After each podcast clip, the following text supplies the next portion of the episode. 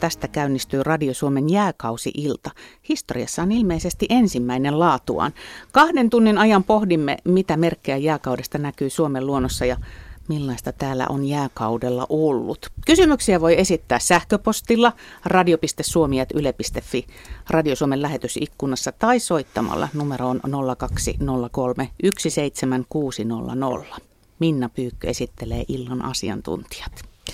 Joo, tästä se jääkausilta alkaa ja tietenkin voisi ajatella, että jääkausi on ollut pitkän aikaa sitten, mutta, mutta tässä illan aikana puhutaan varmaan siitä, että millä kaikella tavalla se näkyy edelleen tämä jääkausi tänäkin päivänä. Ja se oli aika jännä kuulla esimerkiksi, että, että ihan viime vuosina ollaan saatu uutta tietoa jääkaudesta, että jää, noin vanha asia voidaan tutkia ja tutkimus voi jopa kiihtyä tässä näinä, näinä päivinä ja näinä vuosina, kun tekniikka etenee. Tosiaan mammuteista puhutaan ehkä jääkarhuista, sapelihammas, kissoista, siitä, että liikkuiko mannerjää kovastikin ja hävisikö se sitten yhdellä rytinällä vai hiljaa hiipuen. Kaikkea tämmöistä, minkälaista se jää yleensä oli.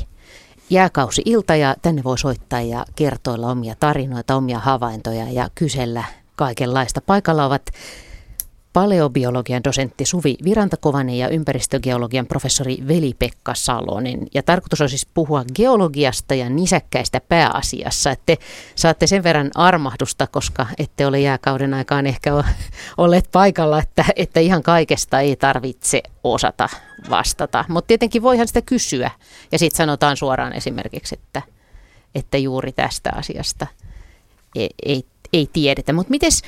Äh, Veli-Pekka Salon ja Suvi Virantakovanen, jos, jos teidän pitäisi turistelle esimerkiksi esittää Suomesta, että missä jääkauden jäljet näkyy hienosti tänä päivänä, niin mihin, mihin te veisitte heitä? No, jos mä voin aloittaa, äh, hyvää iltaa. olen, äh, olen sitä mieltä, että Suomessa ei voi välttyä missään näkemästä jääkauden merkkejä, kun, kunhan vaan osaa oikealla silmällä katsoa. Ja oikeastaan aika vaikea arvottaa sitäkin, että missä ne ovat upeimpia. Ne on niin erilaisia. Itse olen viime aikoina ihmetellyt ja ihailut näitä Etelä-Suomen, varsinkin läntisen Uudenmaan rantakallioita, jossa näkyy sellaista unduloivaa kallion pintaa, jota nämä sulamisvedet ovat synnyttäneet tämmöisiä Henry Mooren luomuksen näköisiä kalliopaasia. Ne ovat niin, niin kauniita ja kosketeltavia. Niin, että geologille siis kaikki tässä ympärillä kertoo siitä, että me elämme tätä jääkauden jälkeistä nimenomaan, aikaa. Nimenomaan. No mites Suvi, näet se nisäkkäiden jälkiä? Ää, nisäkkäiden jälkiä näkyy tietysti kaikkialla fossiileitahan meiltä ei löydy. Meillä on hapamaaperä ja sitten lyhys 10 000 vuotta aikaa, kun täällä on ollut yleensäkään nisäkkäitä. Et itse jos mä tuohon alkuperäiseen kysymykseen palaan, niin veisin kyllä suolle. Suomen suot on, on tota ainutlaatuisia, monimuotoisia, niitä on erilaisia. Ja siellä tosi, to, toki niitä nisäkkäitäkin voi sitten pongata. Niin, että meidän ei tarvitse tar- pelkästään puhua suppakuopista ja hiidenkirnuista, vaan, vaan suot ja järvet. Ne on kaikki jääkauden lapsia Ja, ja maan nousema koko ajan tässä kohotaan jollain lailla, ainakin tietyissä osissa Suomea. No kaikesta tästä ehkä lähetyksen lopuksi kaikki me näemme tämän maiseman ympärillä yhtenä jääkauden jälkeisenä aikana, mutta tästä on siis tarkoitus puhua. Ihan rohkeasti laittakaa kysymyksiä tulemaan sähköpostilla radio.suomi.yle.fi. Kuten Minna sanoi, niin kaikesta saa kysyä. Asiantuntijat voivat sitten vedota siihen, että tämä ei ole oma erikoisalaa, mutta älkää epäröikö, laittakaa viestiä. Ja 0203 17600 on puhelinnumero, johon voi kysymyksiä esittää. Mä käytän tilaisuutta hyväksi ja kysyn sen, mitä mä Minnalta eilen kysyin, ja kun en ihan tarkkaa vastausta saanut, niin saaristosta, kun tuli mieleen näitä ihania täynnä kiviä olevia saarimuodostelmia, kuten Jurmo, joka on sellaista kivirakkaa melkein koko saari. Onko se myös merkki jääkaudesta? On ilman muuta. Jurmo on, Jurmo on äh, uloin osa oikeastaan kolmatta salpausselkää, eli se on sitä samaa tämmöistä sulamisvesien kasamaa, jäätikön eteen, eteen kasamaa isoa selännettä, joka on täynnä tämmöistä pyöristynyttä kiveä jo valmiiksi. Ja nyt kun se on sitten ollut meren aaltojen muok- muok- muokattavissa pitkät ajat, niin, niin sinne on syntynyt näitä aivan, aivan hämmästyttävän näköisiä särkkejä ja pitkiä, pitkiä ää, tämmöisiä valleja, rantavalleja. Vastaavan kaltaisia on sisämaassakin, ei ehkä ihan niin, niin melkeinpä vastaavan kaltaisia, mutta ne on sitten peittyneet kasvillisuuteen ja muuhun, mutta Jurmo on niin kuin, se on leikkautunut meidän näkyviin siellä. Niin, että siinä hetkellisesti se on näkyvissä, siinä Kyllä. Jormossa. Joo. Miten nämä salpausselät, meneekö niitä sitten muuallakin kuin nämä meidän salpausselät? Meneekö niitä muualla Pohjoismaissa taikka? No salpausselkä on Suomen ehkä jääkausikeologisesti kaikkein tärkein ää, yksittäinen muodostuma siinä mielessä, että, että se päätti jääkauden, sen syntyminen. Silloin voidaan ajatella, että tämä kylmä, hyinen kausi päättyy ja jäätikkö enää suli niin nopeasti kuin se pystyi, koska ilmasto oli jo ihan mahdoton jääkauden yllä, pysyä yllä. Et se viimeinen eteneminen sitten päättyi salpausselille, jotka kiertävät koko Skandinavian. Ne ovat Vienan Karjalassa, Kuolan niemimaalla ja sitten pitkin Norja rannikkoa ja Keski-Ruotsissa. Se on, se on semmoinen jäätikön iso yhtenäinen muodostuma. Napataanko ensimmäinen soittaja mukaan lähetykseen? Eli täällä on Anja Helminen Suomusjärveltä. Hyvää iltaa ja siirtolohkareista taisi olla kyse. Joo, Anja, täällä on iltaa vaan kaikille. Tota, mä, anteeksi, kun mun taas täytyy soittaa. Yli puoli vuotta sitten on kyllä aikaa, kun mä lähden jota soitin. Mä yritin, että joku yksi opettajakin olisi soittanut, mutta ei ne, ei ne soita. Niin mulla on tota, semmoinen kysymys. Tässä on puolentoista kilometrin päästä mun ikkunasti, mutta se on puitten joukossa nyt, niin Hermolan Vaha, Suomusjärven Hermolan Vaha, niin mä kysyisin, kun täällä on semmoinen huhu, että on Etelä-Suomen suurin ja tämä on niin kuin 10 metriä korkea niin kuin korkeimman kohta, mutta sitä ympärysmittaa ei kukaan ole pystynyt mittaamaan. Se on 700 metriä vanhalta ykköstieltä Hermolan talon mailla ja ja tota, jos te näette sieltä niin kuin jostain neteistä, että onko tämä niin kuin Etelä-Suomen suuri. Ja sitten mulla on sitten tähän tarina, että yli sata vuotta on koululaitos täällä ollut, niin min, minä olen saanut kuulla ja me, me ollaan menty retkel tai aina menti, menti ja opettajat kertos kertoa sitten tämän tarinan, mikä mulla on sitten jättiläisämmästä. Eli sitten ensin, ei, ensin ei, haluat kuulla vastaukset ja sitten kerrot meille tarinan. niin, ensin mä haluaisin kuulla Joo, Joo, mä haluaisin. Mä uskon, että mulla on puheaikaa tässä niin paljon, että mä voin kuulla vastaukset. Mulla on tuolla kyllä nauhal makuhuoneessa. Vai haluatko kertoa tarinan saman tien ja kuuntelet sen jälkeen vastaukset? No juu, halvemmaksi se tietysti tulisi, tämä on palvelunumero kallis.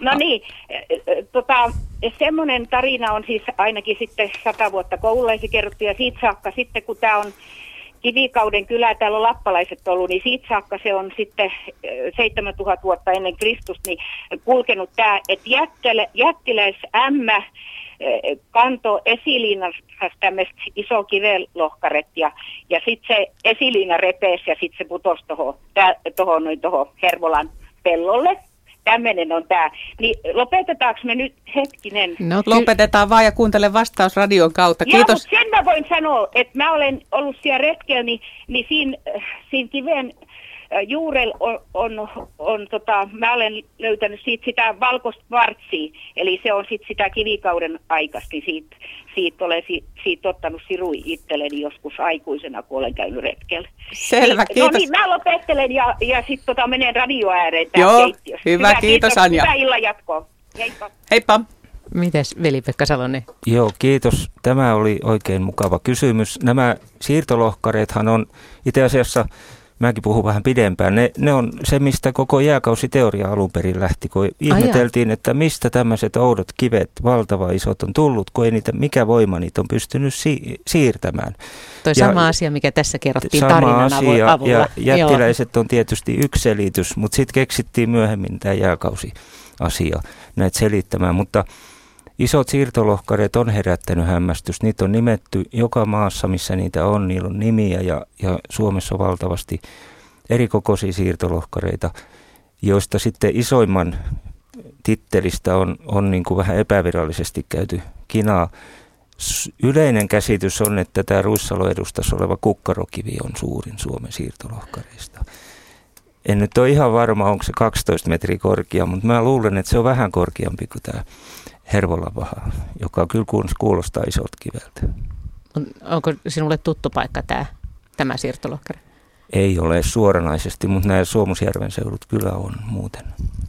On se jo aikamoinen, 10 metriä niin kuin soittaja. On, se on ison, ison paritalon kokoinen möhkäle.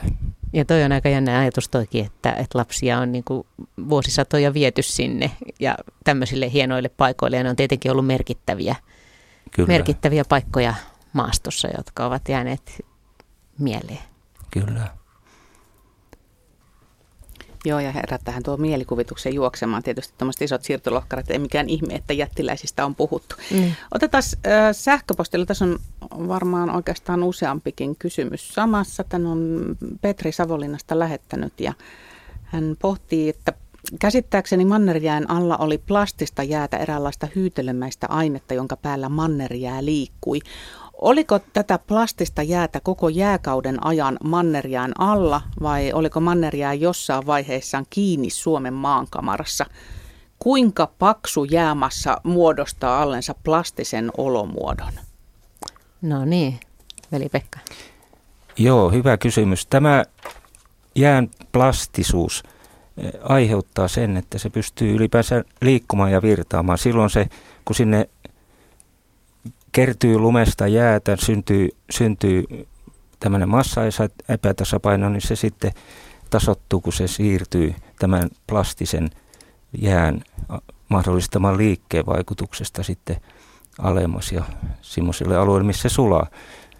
Jäätikkö muuttuu yllättävän äkkiä plastiseksi. Tämmöinen railo esimerkiksi, joka repeää jäähän, niin se koko aika pienenee ja se sulkeutuu siellä 100-150 metrin syvyydessä. Eli 150 metriä paksu jää muuttuu oman painonsa ansiosta plastiseksi.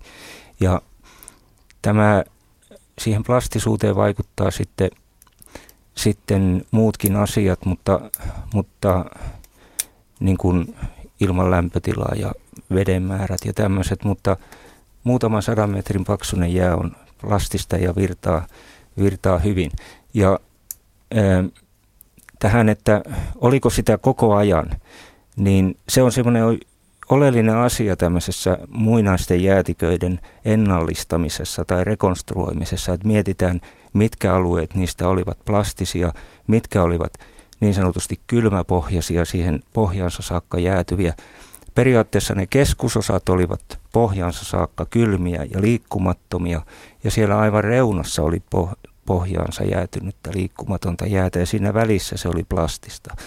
Ja Ai se ei välttämättä ollut pohjaansa saakka plastista, ja tämmöiset tekijät sitten johtavat siihen, että tämä jäätikön kuljetus, kulutus ja kerrostaminen on niin monimuotoista, että, että nämä pohjalämpötilat ovat vaihtelevia. Se on ihan semmoinen ydinasia glasiologiassa. No onko se siis alun perin, onko se nyt yksinkertaistettuna niin, että, että kun lunta sataa enemmän ja enemmän ja se pakkautuu ja siitä tulee sitten sitä, niin kuin sitä jäätä? Siitä se syntyy. Niin, eli Kyllä. sillä lailla niin kuin tavallaan on, on syntynyt se jääkauden jää. Ja Kyllä. sitten se oman painonsa takia sitten sieltä alta Sitten muuttuu. se rupeaa pettämään niin kuin pullataikina, kun se kasvaa tarpeeksi korkeaksi. Mutta sitten ei kuitenkaan välttämättä keskeltä eikä välttämättä ihan reunasta. Joo, reunasta se rupeaa taas ohenemaan niin, että se takertuu sinne pohjaan kiinni. Ja sitten siinä keskellä ei oikeastaan tapahdu liikettä mihinkään, se tapahtuu hiukan sieltä ulkopuolelta. No aika erikoista. Ennen kuin, ennen kuin napataan soittajan lähetykseen mukaan, niin mä jatkan vielä tätä Petrin kysymystä. Se on nimittäin enemmänkin tätä tavaraa, niin kuin mä sanoin. Petri kirjoittaa, että Mannerjään eteneminen alkoi Norjan kölivuoristosta. Oliko kölivuoristo koko jääkauden ajan eräällä tavalla työntävä elementti? Vai liikkuuko Mannerjää myös reunemmille alueille sataneen lumen muuttuessa jääksi ja siten painon lisääntyessä pyrki etenemään vapaata tilaa kohti? Joo. Se jäätikön keskusalue siirtyi vähitellen itäänpäin. Ja alkuunsa se oli ehkä sellainen työntävä alue, mutta myöhemmin jäätikkö saavutti oman morfologian ja muodon, joka ei enää piitannut sitä alustan. Jos se jäätikön paksuus oli 3-4 kilometriä, niin se oli paljon merkittävämpi asia kuin tämä Kölin vuoristo, joka sitten oli vielä painunut alas, kun jäätikkö kuitenkin painumaan kuorta alaspäin.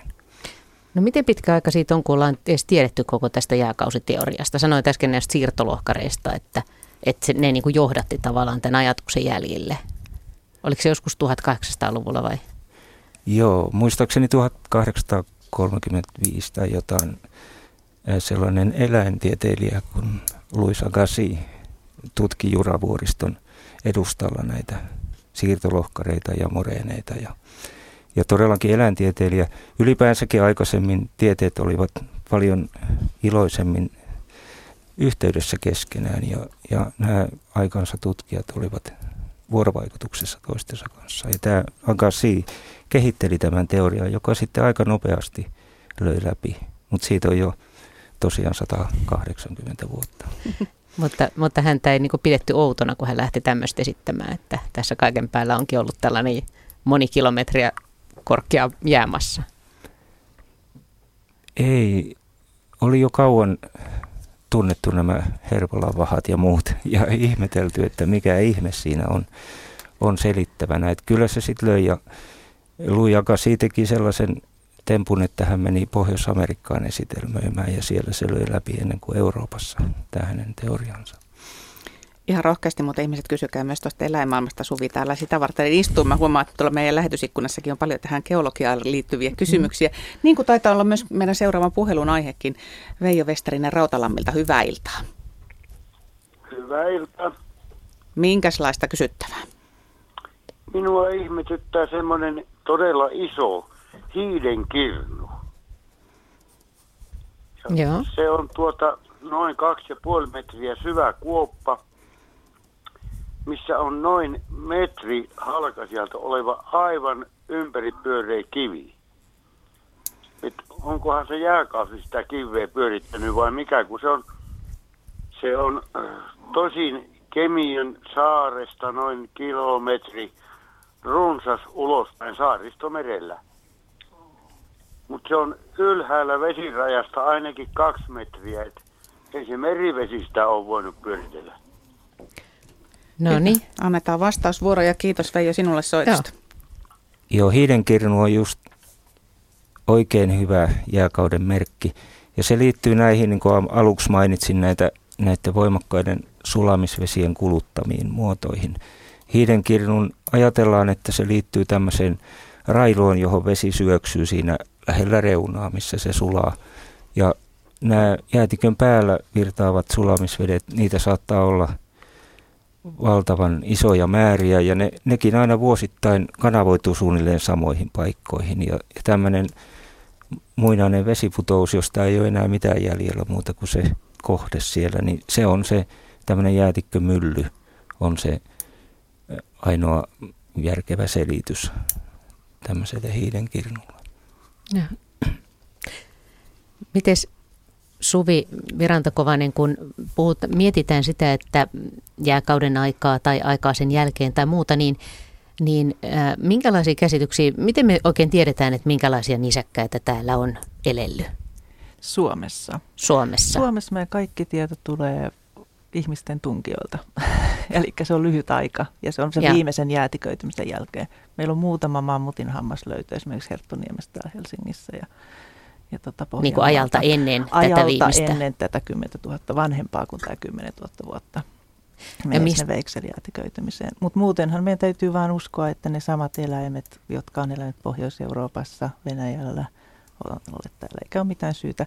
Hyvin nopeasti silloin, kun jäätikkö lähti vetäytymään takaisin, niin nisäkkäät levisi tänne. Tietysti kasvillisuus ensin ja muut, muut, muut tota, eläimet ja sitten nisäkkäät siinä perässä. Ja ihminen tietysti niiden perässä myöskin. Mutta et, tota, nisäkkäillä on taipumusta levittäytyä sopiville alueille heti kun siellä on tilaa. Niin miksei ne olisi täällä sitten olleet myös. Mutta minkä takia, siis onko se just tämä iso maama jäämassa tässä kaiken päällä, joka on pyyhkinyt nämä jäljet Joo. nisäkkäistä pois? Niin, tämä koskee sitä, sitä aikaa ennen 10 000 vuotta sitten, että ne on mennyt. Meillä on Lapissa jotain kerrostumia, mistä voisi löytyä tätä myöhäisen jääkauden kauden, niin kuin näitä interglasiaali, interstadiaali vaiheiden fossiileita, mutta ei ole toistaiseksi löytynyt. muuta kuin Yksi- nämä yksittäiset niin. vai? Niin. Eikö siellä Soklissa ole sellainen niin. esiintymä, missä on jonkun verran tietoa näistä jääkauden aikaisista eliöistä ja Joo, kasvillisuudesta? Kasvillisuudesta lähinnä, joo. joo, joo. Joo. Eli sieltä on, mutta et isoista nisäkkäistä ei, ei ole muuta kuin nämä yksittäiset mammuttilöydöt, nyt se yksi naali ja Yksittäinen mammuttilöytö, yksittäinen yksittäisiä naali. Yksittäinen naali ja useampi mammuttilöytö. Mammuttilöytö on kymmenkunta. Ja Ollut, löytynyt rakennustöiden yhteydessä ihan kaikki tällaisia niin kuin kansalaisten lähettämiä viimeisen, vuoden, Joo. viimeisen sadan vuoden aikana. Niitä on tullut, tullut tästä maanrakennus. Saanko mä nyt esittää sen kysymyksen? saat. Että mistä sen tietää, että se on mammutti? Se täytyy lähettää sitten luonnontieteelliseen keskusmuseoon varmistettavaksi. Ja siitä löytyy aina osa, se ei löydy kokonaan. Se ei yleensä löydy se mammutti kokonaan. Mammutin hampaat on aika lailla samanlaiset kuin norsuhampaat. Että sitä voi tietysti katsoa kuvakirjasta, miltä näyttää. Mutta fossiileiden tunnistus on kyllä, että siinä täytyy tavallaan harjaantoja nähdä ne muodot. Että jos se on pieni pala jotain raajanluuta, niin tota, se vaan sitten vaatii. Mm, Mä mietin, että minkä, minkä kokoisen se, se näyte pitää olla, että ylipäätään niin kuin voi ajatella, että tämä voisi olla jostain isommasta eläimestä. Että Jos se on semmoinen pieni luun sirpale, niin sehän, eihän tavallinen ihminen tiedä yhtään, että mikä, Ei, mistä mutta museolla pystytään auttamaan. Osteologi, näihin perehtynyt, niin pystyy hyvin, hyvin pienestä. Ja Suomessahan meillä on tämä luuaineisto on lähinnä siis tosiaan tulee ihmisten tunkijoilta, jääkauden ihmisen, kivikautisten ihmisten tunkijoilta, joissa ne on poltettuja ne luut. Niin mistä se johtuu, että nimenomaan sieltä pitää kaivaa se historiallinen tieto? Toinen, ainoastaan poltettu luu säilyy ja ne muut on tota, tuhoutunut just tämän maaperän, maaperän happamuuden takia. Eli silloin se väistämättä myös vääristää vähän sitä käsitystä, että mitä me tiedetään tästä nisäkäslajistosta. Kyllä, me oikeastaan tiedetään käytännössä se, että mitä ne ihmiset ovat syöneet. Sitten on esimerkiksi paljon eläimiä, joita on käsitelty ehkä ritualistisesti. Sitten ihmisen seurana on ollut koira ihan ammoisista ajoista asti Suomessa. Niitä on hyvin vähän, vaikka tiedetään, että ihan, ihan, ihan vanhoja koiralöytöjä on lähes sinne 10 000 vuoteen, mutta ihan harvakseltaan. koska niitä koira on syöty. todennäköisesti hävitetty toisella tavalla kuin syömällä. Joo. Joo. No onko muuta yllättävää sitten, että mitä luulisi olevan eikä ole löytynyt? No sitten on mielenkiintoinen asia on tämä sika, mikä on pitkään ollut poissa. Siis kun sianhan pitäisi villisian tavallaan levittäytyä, nytkin se pyrkii levittäytymään. Sehän on kyllä nyt pärjäämisen äärirajoilla täällä Suomessa, mutta kuitenkin. Ja pitkään ajateltiin, että ei ole, mutta sitäkin löytyy nyt sitten harvakseltaan. Se on aikamoista salapoliisihommaa, semmoista pienistä Joo. poltetuista luun siruista, kun selvitellään sitä juttua. Kyllä. Mikä, mitkä, luun, mitkä eläimen osat säilyy parhaiten? Onks Hampaat, hampaat. mutta sitten taas nyt kun meillä tulee sieltä tunkiolta, niin eihän niitä päitä ja alaleukoja ole syöty, että niitäkään ei. Et kyllä se Suomen aineisto koostuu raajojen luista, raajojen ja kovat, kovat ranteen ja nilkaluut säilyy aika hyvin ja on semmoisia, pystyy selvittämään sitten, että mistä, mistä eläimestä on kyse. Että ne on kuitenkin kaikilla eläimillä niitä omia pieniä sopeumia siinä anatomiassa, jotka, jotka sitten näkyy luissakin. Niin, jotka paljastaa nyt Jotka sitten Niin paljastaa. kuin vuosituhansien jälkeenkin, että Joo, siitä ku- on kyse. kenestä on kyse, kyllä. No mistä se on esimerkiksi tiedetään, tiedetään, että koira on ollut ammoisista ajoista ihmisen seuralainen? Koira onkin vaikea kysymys. Siis koira on Suomessa tietysti aika vähän tutkittu, mutta tosiaan niin meillä on hyvin vanha, vanha ja sitten meillä on Ahvenanmaalla jopa tämmöinen niin kuin ritualistiseen käsittelyyn liittyvä kivikautinen koira, koiralöytö. Mutta sitten tota, muualla Euraasiassa ja, ja tota noin niin Länsi, Länsi-Aasiassa niin on, on tutkittu, koira, että koska koirasta tulee susi. Ja nythän siinä on tullut DNA-tutkimukset mukaan ja, ja tota, niiden avulla päästään sitä haarukoimaan. Ongelma on se, että koira lisääntyy suden kanssa, on lisääntynyt koko, koko sen historiansa aikana, eli ne DNA-tutkimuksetkaan ei välttämättä anna meille sitä koko totuutta. Mutta kontekstissa ja sitten tietysti siinä domestikaation mu- mukana tulee tiettyjä muutoksia siihen, si- niin, niin, siihen luustoonkin niin, että pystytään sanomaan, että tämä on nyt ollut, ollut jo koira. eikä Niin, tämä ei ole enää susi, vaan tämä on ollut Koira. jo koira. Joo. Sitten jää näitä niin sanottuja protokoiria siihen väliin, joista ei tiedetä, että kumpaa on. Mutta jos niitä on paljon ihmisen yhteydessä, niin silloin... Ja isotoopit on yksi. Eli jos näillä eläimillä on ollut sama ravinto kuin niillä ihmisillä, niin silloin voi olettaa, että esimerkiksi rannikoilla asuvat nämä protokoirat tai sudet, kun niillä löytyy, löytyy tota, siihen kala, kalaravintoon kalastukseen liittyviä isotooppianalyysit antaa tämmöistä tietoa, niin tota, ja ihmisillä on sama, niin sitten voi ajatella, että ne on eläneet yhdessä näiden ihmisten kanssa. Taitaa olla seuraava soittajakin. Mä heitän tässä nopeasti lähetysikkunasta yhden kysymyksen, jossa Tuutinki kertoo, että on retkeilyt kiilopäällä ja ihmetellyt alueella olevia pitkiä uomia tuntureiden rinteillä. Voisiko nämä olla jääkauden aikaisen järven rantaviivoja? Joo. Jaha. Kysymyksessä on niin sanotut lieveuomat, jotka, jotka on Lapin tuntureilla hyvin tyypillisiä. Kiilopää on varsinkin hyvä esimerkki siitä. Ja se on jääkauden lopun ilmiö, kun jäätikkö makasi siellä tuntureiden välissä ja suli joka vuosi, niin sen pinta laski metri taikka pari. Ja ne sulamisvedet kerääntyivät sinne laidoille ja ne kuluttivat sinne tunturin laitaan tämmöisen uoman. Ja sitten se suli siinä kesän mittaan ja seuraavana vuonna tuli uoma taas pari metriä, viisi metriä alemmaksi. Ja tuli tämmöisiä pitkiä niin sanottuja lieveuomasarjoja. Ja niiden avulla on voitu jopa rakentaa niitä vanhoja jäätiköitä ennallistaa ja niiden vetäytymistä. Eli oikeilla jäljillä. Kyllä. Vahvastikin. Joo, sitten napataan Paavo Ruottu Hausjärveltä mukaan lähetykseen. Tervetuloa. Halloita hoi. Joo, joo Paavo Ruottu täältä, täältä Hausjärveltä. Hyvää päivää. Päivä. Ilta. Hei, semmoinen askarruttaa tietämättömänä, että kuinkahan vahva se, se, se jää on ollut tässä mantereen päällä, päällä että niin tuota, ja millähän lailla sitä on niin kuin, jos on niin kuin arvioitu se vahvuus, että onko se ollut niin kuin puoli kilometriä, kilometriä vai kenties useampia niitä? Erittäin hyvä kysymys ja tota, mäkin kyllä mietin, että miten se on voitu arvioida. Mutta veli-Pekka Salonen. Joo, tämä ää, jäätikön paksuus, silloin kun manerjäätikkö oli suurimmillaan, se oli suunnilleen kolme ja 3,2 kilometriä. Ja sen pystyy laskemaan ihan, anteeksi, sen perusteella, että jää muuttuu plastiseksi ja se virtaa. Ja, ja se jäätikkö, kun se on kovalla alustalla, niin siihen syntyy niin sanottu normaali profiili. Eli se virtaus synnyttää siihen tietynlaisen profiilin.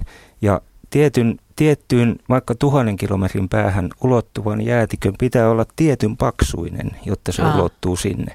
Ja niin, koska me tiedetään nämä jäätikön reunat, niin me voidaan laskea, että minkä kokoinen jäätikkö siinä on tarvinnut olla, minkä paksuinen jäätikkö, tuntemalla tämä ihan tämmöinen klasiologinen perussuuri, kuin tämä normaali pro- profiili. Ja se on voitu sitten empiirisesti vielä todistaa. Ja sillä tavalla laskemalla voidaan saada tämä paksuus. Ja sitten se paksuus saadaan siitä, kun tiedetään, että miten paljon se on maan kuorta painanut kuopalle. Ja kolme kilometriä paksu jäätikkö painaa maan kuorta 800 metriä. Ihan johtuen siitä tiheyserosta, mikä on kivessä ja jäässä. Ja näitä kahta keinoa apuna käyttäen, että tämä tiedetään aika tarkasti. Uskotko Paavo tätä mittaustulosta? Joo, kyllä, kyllä, joo, joo. Tuntui ihan, ihan hyvältä ja hyvältä oli ihan kiva tietää tuo. No sen verran vielä jatkasin tuota kysymystä niin, että, että kun se jäätikkö nyt on esimerkiksi, sanotaan tämä salpausselkääkin, minkä päällä minäkin nyt seisoskelen tässä, niin tuota, sulanut tähän, niin, niin eihän se toki tähän kaikki ole sillä, silloin sulannut, vaan pudottanut osa maasta, maastaan tähän, niin, niin kuinka pitkälle se on mennyt tuonne Eurooppaan sitten painanut tuota jäätä menemään? Se on, se on painanut sinne tämä viimeinen jääkausi Pohjois-Puolaan ja Saksaan ja Tanskan, Tanskan Jyllannin niemimaan puoleen väliin. että siellä ne uloimmat rajat suunnilleen kulkevat, jos eteläänpäin ajatellaan ja Venäjällä sitten mennyt tuonne Volgodan maakuntaan. Hauska, että tuli soitto just salpausselältä niin, sieltä. Kiitos Paavo soitosta ja, ja tota, rohkeasti vaan 0203 17600 on tuo puhelinnumeromme sinne soittoja. Miten sitten, kun tämä jää tästä poistu, hävisi, suli vähitellen tai vetäytyi, niin kuin sanotaan, niin tota, niin sitten maa lähti nousemaan ja sitä nousemista edelleen koetaan. Oliko se, nousiko maa aluksi nopeammin, kun jää lähti päältä pois vai, vai onko se tahti ollut koko ajan sama? Kyllä. Ei, siinä oli semmoinen alkupalautuminen, joka oli hyvin nopea. Se käynnistyi jo silloin, kun jää oli ohennut. Se ei enää pystynyt pitämään sitä, sitä siellä niin alhaalla kuin se oli suurimmillaan ollut. Ja, ja tämä palautumisnopeus oli, jos se on nyt täällä Etelä-Suomessa muutama millivuodessa, niin se oli siinä alkuunsa kymmeniä senttejä vuodessa. Ja se on, sen on tarvinnut olla hyvin semmoista, että se melkein jaloillansa tuntee ja näkee vuosi vuodelta. Ja siihen liittyy sitten kaikenlaisia siirroksia, järjestyksiä ja, ja tämmöisiä maavyöryjä ja muuta, kun se haki sitä tasapainoa. Niin, se on ja, aika rajua meininkiä. Kyllä. Ja. Ensimmäiset sata, pari, muutama sata vuotta on ollut hyvin nopeaa palautumista ja se hidastuu edelleen niin, että, että kestää vielä muistaakseni parikymmentä tuhatta vuotta ennen kuin se on kokonaan loppu. Mutta se sitten jää ihan olemattomiin lopuksi. Mistä tämmöinen asia nyt tiedetään, että se nousi silloin noin nopeasti? Muinaisista rantapinnoista. Itämeren, mui, Itämeren vanhat rannat pystytään ajottamaan ja niiden korkeuksista mittaamaan. Sekin on semmoista hyvin perinteistä vanhaa jäätikkötutkimusta, että on, on tätä maankohoamista ja siitä osoituksena näitä muinaisrantoja mittailtu ja nyt kun on voitu ajoittaa, niin sitten on saatu, saatu tämmöinen aika tarkka kuva. Ja maan kohoaminen on joka puolella Suomea vähän erilainen, että joka, joka pitäjällä on oma maan kohoamisen historiansa. Siihen liittyy monta mielenkiintoista asiaa. Taidetaan pysytellä Salpausselän maisemista, koska seuraava soittaja on Lahdesta. Risto, tervetuloa mukaan lähetykseen. Kiitoksia. Tänne kuuluu kyllä aika huonosti, että voitteko te puhua kovempaa? Jaa, se on pikkusen ehkä hankala vaatimus, mutta koitetaan. toi, no, toi, selvä. Sä oot tien päällä ilmeisesti tällä joo. hetkellä. Joo. Ky- kyllä olen joo. Lahdesta olen koko kotoisin ja ikäni asunut siellä ja käynyt Salpausselän kisossa monen mon, monitusta kisaa, yli 30, 40 niin semmoinen hauska juttu, että tiesittekö te asiantuntijat, että tämä Lahden Suurmäen alastulo Monttu on valtavan kokoinen suppa. Mm-hmm. Siellä Salpausselällähän on, siellä on vieläkin suurempi suppa siellä Salpausmetsissä ja siellä on aika, aika paljon niitä. Muun muassa se kuuluisa häränsidon, mitä hiihtäjät kiertää, niin sekin on suppa, mutta se on täyttynyt vedellä, mutta muuten ei ole. Se on iso kokoinen suppa. Siitä kun katsotte seuraavan kerran, niin, niin joka suuntaa sieltä montun pohjalta niin joutuu ylöspäin menemään. Selvä. Ja rinteetkin, ne on, ne on justiin kätevästi sillä lailla suppaan tehty, että jokainen näkee, kun se sieltä ylhäältä laskeutuu. Täällä on miettelijän näköistä väkeä. Jatka sä Risto turvallisesti matkaa ja kuunnellaan, mitä nämä tuumivat Joo, tästä. ja sitten vielä semmoinen juttu, että, että nyt kun minä tiedän, mikä se suppa on, niin kertokaapas sitten, kun sitä harvemmin suomen kielessä käytetään, niin kertokaa kuulijoille, mikä suppa on. Erinomainen tarkennus. Hyvä, kiitos Risto. Kiitos, hei. Joo, tämä oli mukava kuulla. Uskon kyllä hyvin, että se on suppa. En mä sitä ikinä niin ajatellut, mutta tosiaan nyt kun tästä tuli kuvausta, niin se sopii hyvin ja salpausselkiä vyöhyke on sellainen, missä on, on paljon suppia, suppakuoppia, jotka ovat siis syntyneet siten, että jäätiköstä on lohjennut palanen siinä reunassa ja se on sitten peittynyt sieltä tulleella hiekalla ja soralla ja, ja sitten vasta paljon myöhemmin, kun se jää siellä on sulanut, niin on kerrokset romahtaneet ja muodostaneet tämmöisen, tämmöisen supan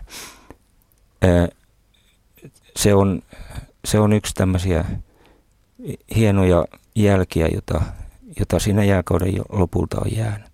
Miten semmoisen supan tänä päivänä tunnistaa maastossa? Sen muodon, eli se, se on tavallisesti niin kuin tässä kuvat, kuvattiinkin, niin se on semmoinen pyöreähkö. Kuoppa. Pyöreähkö kuoppa ja sitten sen rintaukset on vielä tämmöisessä normaali kaltevuudessa, eli jossain 32 asteessa. Se se on tämmöisen romahtamisen tai tämmöisen valumisen synnyttämä ja täyttämä kuoppa. Usein siellä on joku suo tai pikkujärvi, lampi siellä pohjalla vielä. Joo, hauska havainto, että miten sitä tänä päivänä sitten hyödynnetään tämmöistäkin mm. jääkauden merkkiä. Tuota, paljon tulee mm, salpausselkä-aiheisia kysymyksiä. Ö, täytyy nyt kysyä että tuntevatko asiantuntijat Risto Isomäen teoriaa, vaihtoehtoista teoriaa salpausselkien synnystä. Täällä nimittäin todetaan, että geologian tutkijat ovat suhtautuneet kirjaan varauksellisesti ja mitenköhän studion professori suhtautuu asiaan. Eli se on Risto Isomäen teos, miten salpausselät syntyivät. Onko tuttu teos? Ee, täytyy myöntää, että se on tuttu. Mä olen Risto Isomäen kanssa tästä asiasta keskustellutkin ja ollaan vaihdettu paljon ajatuksia. Siinä on, ää, siinä on puolensa. Ja, ja Eli mikä en, se hänen ajatuksensa on? Hänen perusajatuksensa on se, että salpausselät syntyivät tämmöisen kaikkein voimakkaimman kiihtyvän, kiihtyneen sulamisen aikana. Ja kun tämä perinteinen teoria on se, että tämä salpausselät liittyy siihen vaiheeseen, kun jäätikkö viimeisen kerran vielä pysähtyi ja vähän etenikin, koska ilmasto kiristyi. Ja hän, hän näkee, että, että saattaisi olla mahdollista, että se olikin kiihtynyttä sulamista ja siihen sulamiseen liittyvät sitten tämmöiset jäälautta tai tämmöiset jäähyhmät menivät aina Atlantille saakka ja sitten siitä syntyy tämmöinen ilmastoreaktio, että se ei ollutkaan syy vaan seuraus. Mutta tämä kaiken kaikkiaan tämmöinen todistusaineisto siitä, että jäätikkö pysyy siinä pitkään ja ilmasto kireeni silloin toi salpausselkien synnyn aikaan on, on niin vahva, ettei sitä voi tällä tavalla kumota. Mutta on siellä salpausselillä vielä arvotuksia ja selvitettäviä asioita. Se on ihan selvä asia ja tämä, tämä oli hyvin mielenkiintoinen tämä Risto Isomäen ajatuskuvio. Aika, ja aika kiinnostavaa, että, että tällaisesta aiheesta löydetään eri näkökulmia ja että voi tulla erilaisia teorioita ja, Kyllä. ja keskustelua. Palataan yhden pienen kysymyksen avulla ihan tuonne alkuun, koska – Suvi Virantakovanen mainitsi ne suot sellaisena, minne veisit turistit ihmettelemään jääkautta, niin täällä kysytään, että miten ne suot ovat jääkauden lapsia? No, veli-Pekka Salonen. Tämä varmaan veli-Pekalle paremmin tämä Joo. kysymys. No, jääkausi, niin kuin tässä on tullut esille, paino maaperän aivan, aivan niin kuin erilaiseen muotoon ja sitten sen lisäksi se poisti kaikki vanhat kummut ja kukkulat ja mataloitti vuoria ja syvensi laaksoja. Eli tuli täysin uudenlainen valuma-alue, pieninen mm. yksityiskohtinen ja se niin kuin uusi maiseman täydellisesti. Ja kaikki suot, joita Suomessa on, kaikki järvet ja ja joetkin enimmäksi osaltaan ovat, ovat niin kuin sen seurausta, että ne on sitten mukautuneet siihen uuteen tilanteeseen ja soiden kehitys, kasvillisuuden kehitys ja kaikki mikä siihen liittyy, se on sitä Suomen luonnon sitä alkuperäistä mukautumista uuteen tilanteeseen ja se näkyy sitten näissä, näissä kaikissa hienoissa nykyajankin maisemissa.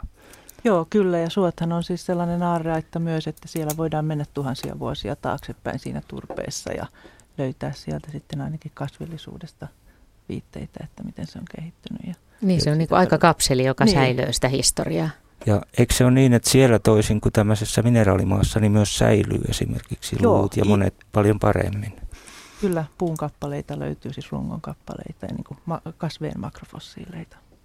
Mutta miten kun me ollaan puhuttu tästä jääkaudesta ja tästä kolme kilometriä tai kolme ja puoli kilometriä paksusta jäästä ja muuta, niin miten me samaan aikaan voidaan puhua, että jääkauden ajan eläimistä? Niin, missä ne eläimet silloin oli? Ne oli turvapaikoissa, refugeista puhutaan. Eli koko Euro, Euraasia, kun ajatellaan, kuten todettiin, se jäähän ulottui hyvin pitkälle sinne tota noin niin, Keski-Eurooppaan asti, niin tota, ne on esimerkiksi Balkanilla on ollut tällainen, tällainen tota, mihin on vetäytynyt sitten tämä eläimistö ja kasvit tietysti koko eliöyhteisöt. Ja, sen takia jääkaudella onkin tyypillistä, että, että elä, eläinpopulaatiot käy pullonkauloja läpi, että se, ne, tota noin niin, käy lähellä sukupuutta ja osas kuolikin sukupuutta. Eli tämmöinen, tämmöinen on ollut jääkaudelle ihan tyypillistä, tämmöinen, joka tietysti on nyt kiihtynyt lajien synty ja lajien häviäminen, mutta juurikin siitä, että ne joutu siirtymään jään alta pois. Mutta kun me puhutaan viimeisestä jääkaudesta, niin sit se, eikö se ollut myös niin, että siinä on ollut erilaisia vaiheita sitten siinä jääkaudessa? Vai mitä? Kyllä. Ja se on just sitä, mistä puhuttiin tässä aluksi, että nykyään on tullut aivan uusia jännittäviä tietoja tästä jääkauden vaiheista. Ja tämä viimeinen jääkausi, josta aikaisemmin ajateltiin, että se oli yksi sellainen, sellainen 100 000 vuotta kestänyt vaihe, joka, joka niin kuin oli pitkään ja jäpitti ja sitten se suli pois. On osoittautunutkin, että se on ollut hyvin dynaaminen ilmastovaihe, jolloin jäätiköt etenivät ja hävisivät monta kertaa ja varsinkin siellä alueella, missä ne syntyvät, eli Pohjois-Suomessa, tätä vaihtelua on ollut hyvin paljon. Silloin Etelä-Suomessa oli jääkauden keskivaiheella tämä mammuttiaro. Eli jo. välillä eläimet on sitten tulleet paikalle, kun jää on sulanut pois. Kyllä, eikä jäätikkö varmaan sinänsä ole mikään vihamielinen ympäristö. Se, sen vierelläkin voi olla ja siellä voi olla hyödyllistäkin olla, vai mitä? Kyllä, siis se mammutti, aromammutti fauna, fauna, se joka syntyy just tähän jäätikön, jäätikön reunaan, niin on ollut uskomattoman tutkijoille vaikea ymmärtää, miten se on voi olla niin rikas e-, ekosysteemi.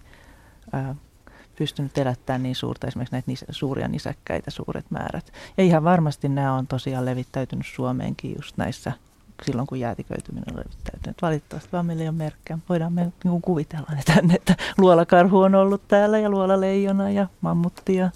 No on se aika uskoma, siis luolaleijona. no todennäköisesti. Niin. Mm. Aika. Isoja eläimiä, vaikka on ollut puutonta semmoista aukeeta se on, aroa. Tämä aro, aro on tyypillinen tälle.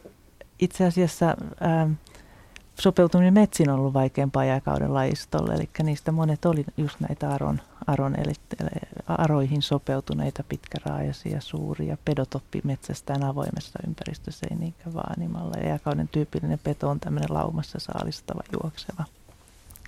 Ja sä oot myös, Suvi Virantakovanen, niin pohdiskellut tätä sapelihammaskissaa.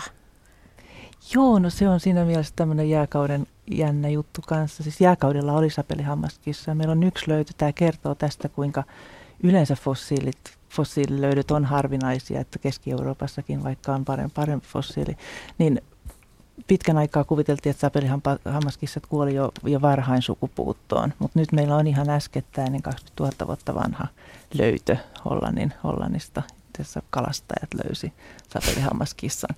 Et tota noin, niin nekin on ollut. Ja nyt, Minkä osan ne löysi ne kalastajat? Siinä on hampaistoa, siinä on ihan pian, pian varmasti sapelihammaskissa. Joo. Niin, Kyllä. että 20 000 joo. vuotta sitten niin, siellä niin, on. Joo, ja Pohjois-Amerikassa ne kuoli siihen aikaan. Ja sillä nisäkkäiden historiassa tähän asti, niin sapelihammaskissa on ollut aina läsnä. Et sinänsä mielenkiintoista. Nyt on kyllä spekuloitu, että taas olisi kehittymässä uusi sapelihammaskessa esimerkiksi puuleopardista asiassa elävä puuleopardi. Itsekin on niitä nähnyt, niillä on pitkät, pitkät tota noin, vähän erityyppiset kuin sapelihammaskissa ne kulmahampaat oli. Mutta. Niin, niin tietenkin just teille niin kuin nämä aikaskaalat on niin toisenlaisia, että mietitte, että tässä justiinsa kehittymässä esimerkiksi. Joo, niin, että seuraavan sadan tuhannen seuraavan, vuoden aikana. Seuraavan sadan tuhannen vuoden ajan, juuri. Nyt annetaan puheenvuoro, jotta ehditään ottaa puhelu vielä ennen merisäätä, niin Jorma Pitkärannalle Heinolasta ja jääliikkeestä taisi olla kyse vai mitä? Joo, että kun puhutaan, että jää siirtyy pohjo- pohjoisemmaksi, niin siirtyykö se tosissaan vai suliko se vaan paikalleen ja mikä sitä sitten siirsi? Se, se reuna siirtyi, mutta, mutta jäätikön reuna oli osin sellainen, että se samanaikaisesti siinä tapahtui virtausta. Ja, ja silloin, mutta isolta osin se jäätikkö suli paikoilleen ja se siirtyminen oli sitä vaan, että, että se, se vähitellen se jää, jäästä peittynyt alue pieneni. Ja varsinkin tässä loppuvaiheessa, kun jäätikön reuna vetäytyi, niin se enenevästi vaan suli paikoilleen. Mutta missä sitä oli paksummalti, niin siellä se sulaminen kesti kauemmin. Niin, että siinähän ei tapahtunut mitään semmoista niin kuin noissa jäätikkövirroissa tuolla vuoristossa tapahtuu. Kyllä osittain... Jäävasta siirtyy alemmaksi. Osittain tapahtui sellaista, että jäätikössä oli semmoisia aktiivisia vyöhykkeitä, joissa tapahtui virtausta vielä aika loppuvaiheessakin. Ja sitten siellä välissä oli tämmöisiä paikalleen sulavia lohkoja. Ja esimerkiksi Pohjois-Suomessa jäätiköt lähinnä sulivat paikoilleen sinne tuntureiden väliin. No mikä sen selittää tämän salpausselän syntymisen, että siihen tuli tämmöinen sorahari? Se jäätikkö oli, jäätikön reuna oli siinä pitkän aikaa. Ja se sen selittää, koska se oli pitkän aikaa, niin sinne satojen vuosien aikana kertyi paljon aineesta. Jäätiköltä tulee aina tavaraa, vedet tuovat ja jäätikö itsessään kuljettaa. Ja jos se pelkästään, että se oli pitkän aikaa. Ja se, miksi se olisi pitkän aikaa, siihen on monta syytä. Ja yksi syy esimerkiksi on se, että jäätikkö Suomen alueella oli tämmöisellä kovalla, jäykällä pohjalla, johon siihen syntyi tämmöinen normaali profiili, kun se oli tuolla Suomenlahden alueella ja etelämpänä tämmöisellä pehmeällä, liukkaalla alustalla, ja siellä se oli paljon matalampana. Eli se Suomen alueelle, kun se jäätikön reuna asettui, niin se joutui vähän niin kuin kokoamaan voimiaan siinä. Hyvä, kiitos Jorma soitosta ja mielenkiintoisesta tupla-kysymyksestä. Puheluita otetaan sitten lisää, sanotaan tuossa kello 19 Yle Uutisten ja Urheiluradion jälkeen, koska meillä on ihan just tuon merisään vuoro. Öm, Tänne on tullut sähköpostinkin valtaisa määrä hyviä kysymyksiä. Mä luulen, että me ei niitä nyt tässä vaiheessa edes yritetä ahnehtia, vaan jatketaan rauhassa säätietojen jälkeen. Ja lisää saa kysymyksiä laittaa sähköpostiosoitteella radio.suomi.yle.fi tai sitten tuonne meidän lähetysikkunaamme ja puhelinnumero 020317600. Viisi minuuttia vaille 19 kello tällä hetkellä meneillään on jääkausi-ilta. Joo, hetken aikaa vielä ennen uutisia ja sitten jatketaan sen jälkeen vielä seuraavan tunnin ajan ja tänne tosiaan voi soittaa ja kysellä jääkauden merkeistä tämän päivän luonnossa tai mitä nyt mieleen tulee jääkaudesta tai erityisesti sitten jääkauden ajan nisäkkäistä, kuten vaikka mammuteista. Mutta vielä tuohon jääasiaan, kun äsken soittaja kysyi jäästä, niin onko se jää aina niin kuin samanlaista jäätä, veli-Pekka Salonen? Siis onko jää aina jäätä? Tämän päivän jää, onko se samanlaista kuin oli jääkauden jää? Periaatteessa jää on H2O, joka on kiteisessä muodossa, ja eikä siinä ole sinänsä eroa, mutta jäätikköjäähän on sillä tavalla erityistä jäätä, että koska se muodostuu lumesta, niin se vähitellen lumi sitten pakkautuu, sinne jää sitä sen aikuista ilmaa mukaan. Eli siinä jäätikköjässä on tiukkaan paka, pakattuna tämmöisiä kaasukuplia, jotka, jotka kertoo sen ajan ilmakehästä. Ja sitten sinne tulee myös pölyä ja kaikkea semmoista, mitä, mitä ilmakehästä saattaa tulla. Ja jäätikköjäässä on muutakin kuin se H2O. Niin, että kun tänä päivänäkin tosiaan tutkitaan historiaa jäätiköiden jäistä, niin se johtuu just tästä. Se johtuu siitä ja siitä, että jäässä on tämmöiset vuosikerrokset näkyvissä. Että siitä pystytään laskemaan sen ikää satojakin tuhansia vuosia taaksepäin ja se tekee siitä aivan fantastisen tutkimuskohteen. Aika ihmeellistä, mutta sä itse, itse sanoit, että te olette tutkineet jääkauden ää, aikaa Lapissa, niin minkä takia Lapissa kannattaa nimenomaan tutkia sitä, että minkälainen jääkausi täällä oli? Kahdesta syystä. Ensinnäkin Lapissa – todellakin ilmaston tämmöiset pienetkin jääkauden aikaiset vaihtelut näkyvät jäätikön kasvuna ja vetäytymisenä. Täällä etelässä ei niistä tiedettykään mitään. Ehkä tuli vähän viileämpää ja sateisempaa, mutta siellä Lapissa kasvoivat jäätiköt. Ja toisekseen siellä on ollut tilanne, että tämä jäätikön kulutus ei ollut niin voimakasta. Siellä on säilynyt kaikenlaista jännittävää, varsinkin tuolla Kolarin Kittilän Sodankylän alueella.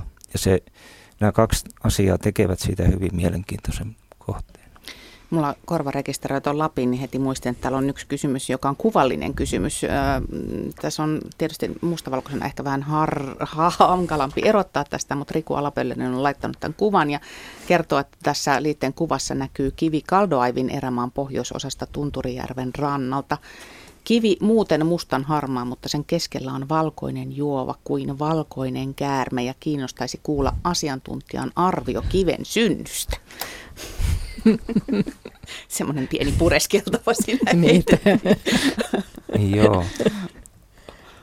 Tämä, tämä on tosiaan koholla oleva tämä valkoinen juova tässä, joka on tämmöinen varmastikin kvartsijuoni, koska se on niin paljon vahvempaa kulutukselle, niin se on jäänyt jäljelle. Ja sitten tämä mustakivi, joka voi olla tämmöistä tummaa vihreää kiveä tai jotain liusketta, niin se on, se on kulunut siitä vähän syvemmälle. Tästäkin lohkareesta voisi ajatella, että se saattaa olla vanhempi kuin tämä pelkästään viime jääkauden jälkeinen, koska tämmöisen kiven kuluminen kestää kymmeniä tuhansia vuosia. Tässä näyttäisi, että tämä on, saattaa olla sieltä jo jostakin jäättömältä väliajalta kotoisin. Mutta kvartsijuoni tuo mato siinä on varmastikin. on tämä aika jännää, kieltämättä. No, mulla alkaa olla tällainen valinnan vaikeus, koska täällä on niin valtavasti hyviä sähköpostikysymyksiä. Mutta onneksi on, onneksi on seuraava tunti vielä aikaa, onneksi että päästään on, niihin. Ei tarvitse kiirehtiä, kun verrataan sitten tätäkin saldoa siinä samalla. Minuutti aikaa. Minna, nopea kysymys. Äh, nopea kysymys. No puhutaan hetki vaikka niistä mammuteista. Varmaan puhutaan sen jälkeen vielä lisää, mutta miten Suvi, kuvaile vähän, että mitä kaikkea me, kaikkia minuutissa.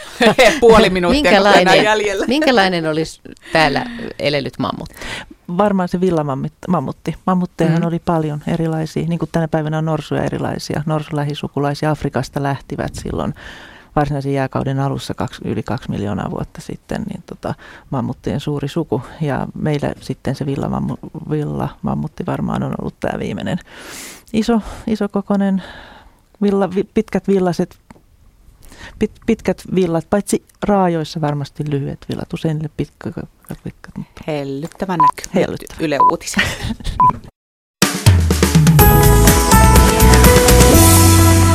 Yle, Radio Suomi. Radio Suomen jääkausi-iltaa kuuntelet. Tunnin verran pysymme jääkauden tapahtumissa, maisemissa, maanmuodoissa ja jäämuodoissa ja sen eläimistössä. 020317600 on puhelinnumero, jolla pääsee lähetykseen mukaan. radio.suomi.yle.fi on tuo sähköpostiosoite ja Radio Suomen lähetysikkunan kautta voit osallistua. Talon puolesta täällä Paula Jokimies ja Minna Pyykkö ja Minnalla on varmaan kirkkana tiivistys edellisestä tunnista, mitä kaikkea uutta opimme. No vaikka mitä ja hämmästyttävän paljon on tullut viestejä ja kommentteja ja ihmiset ovat innostuneet soittamaan ja se on hyvä ja lisää, lisää tarvitaan, että ei muuta kuin tänne soittamaan ja kertomaan tarinoita, havaintoja kysymään jääkaudesta, mikä ikinä tästä pohdituttaa ja nimenomaan se, että mitä tänä päivänä näkyy näkyy edelleen, miten tämä jääkausi näkyy. Täällä on vieraana paleobiologian dosentti Suvi Virantakovanen ja ympäristögeologian professori Veli-Pekka Salonen. Ja meillä jäi nyt tämä mammuttijuttu aika lailla kesken. Päästiin siihen, että ne on jotakin hellyttäviä eläimiä vai miten se nyt oli, mutta hyvin norsun tapasia siis vai? Hyvin norsun tapasia, elivät laumoissa, kantoivat pitkään, yli kaksi vuotta kesti, kesti tota noin, niin raskaus mammutti naaralla ja sitten se poikasta suojeltiin siellä laumassa ja, ja tota, tosiaan isoissa laumoissa eli ja niillä oli aika vähän luonnollisia viho, vihollisia, vaikkakin oli nämä sapelihammaskissat ja muut. Että, tota, sitten vasta kun ihminen,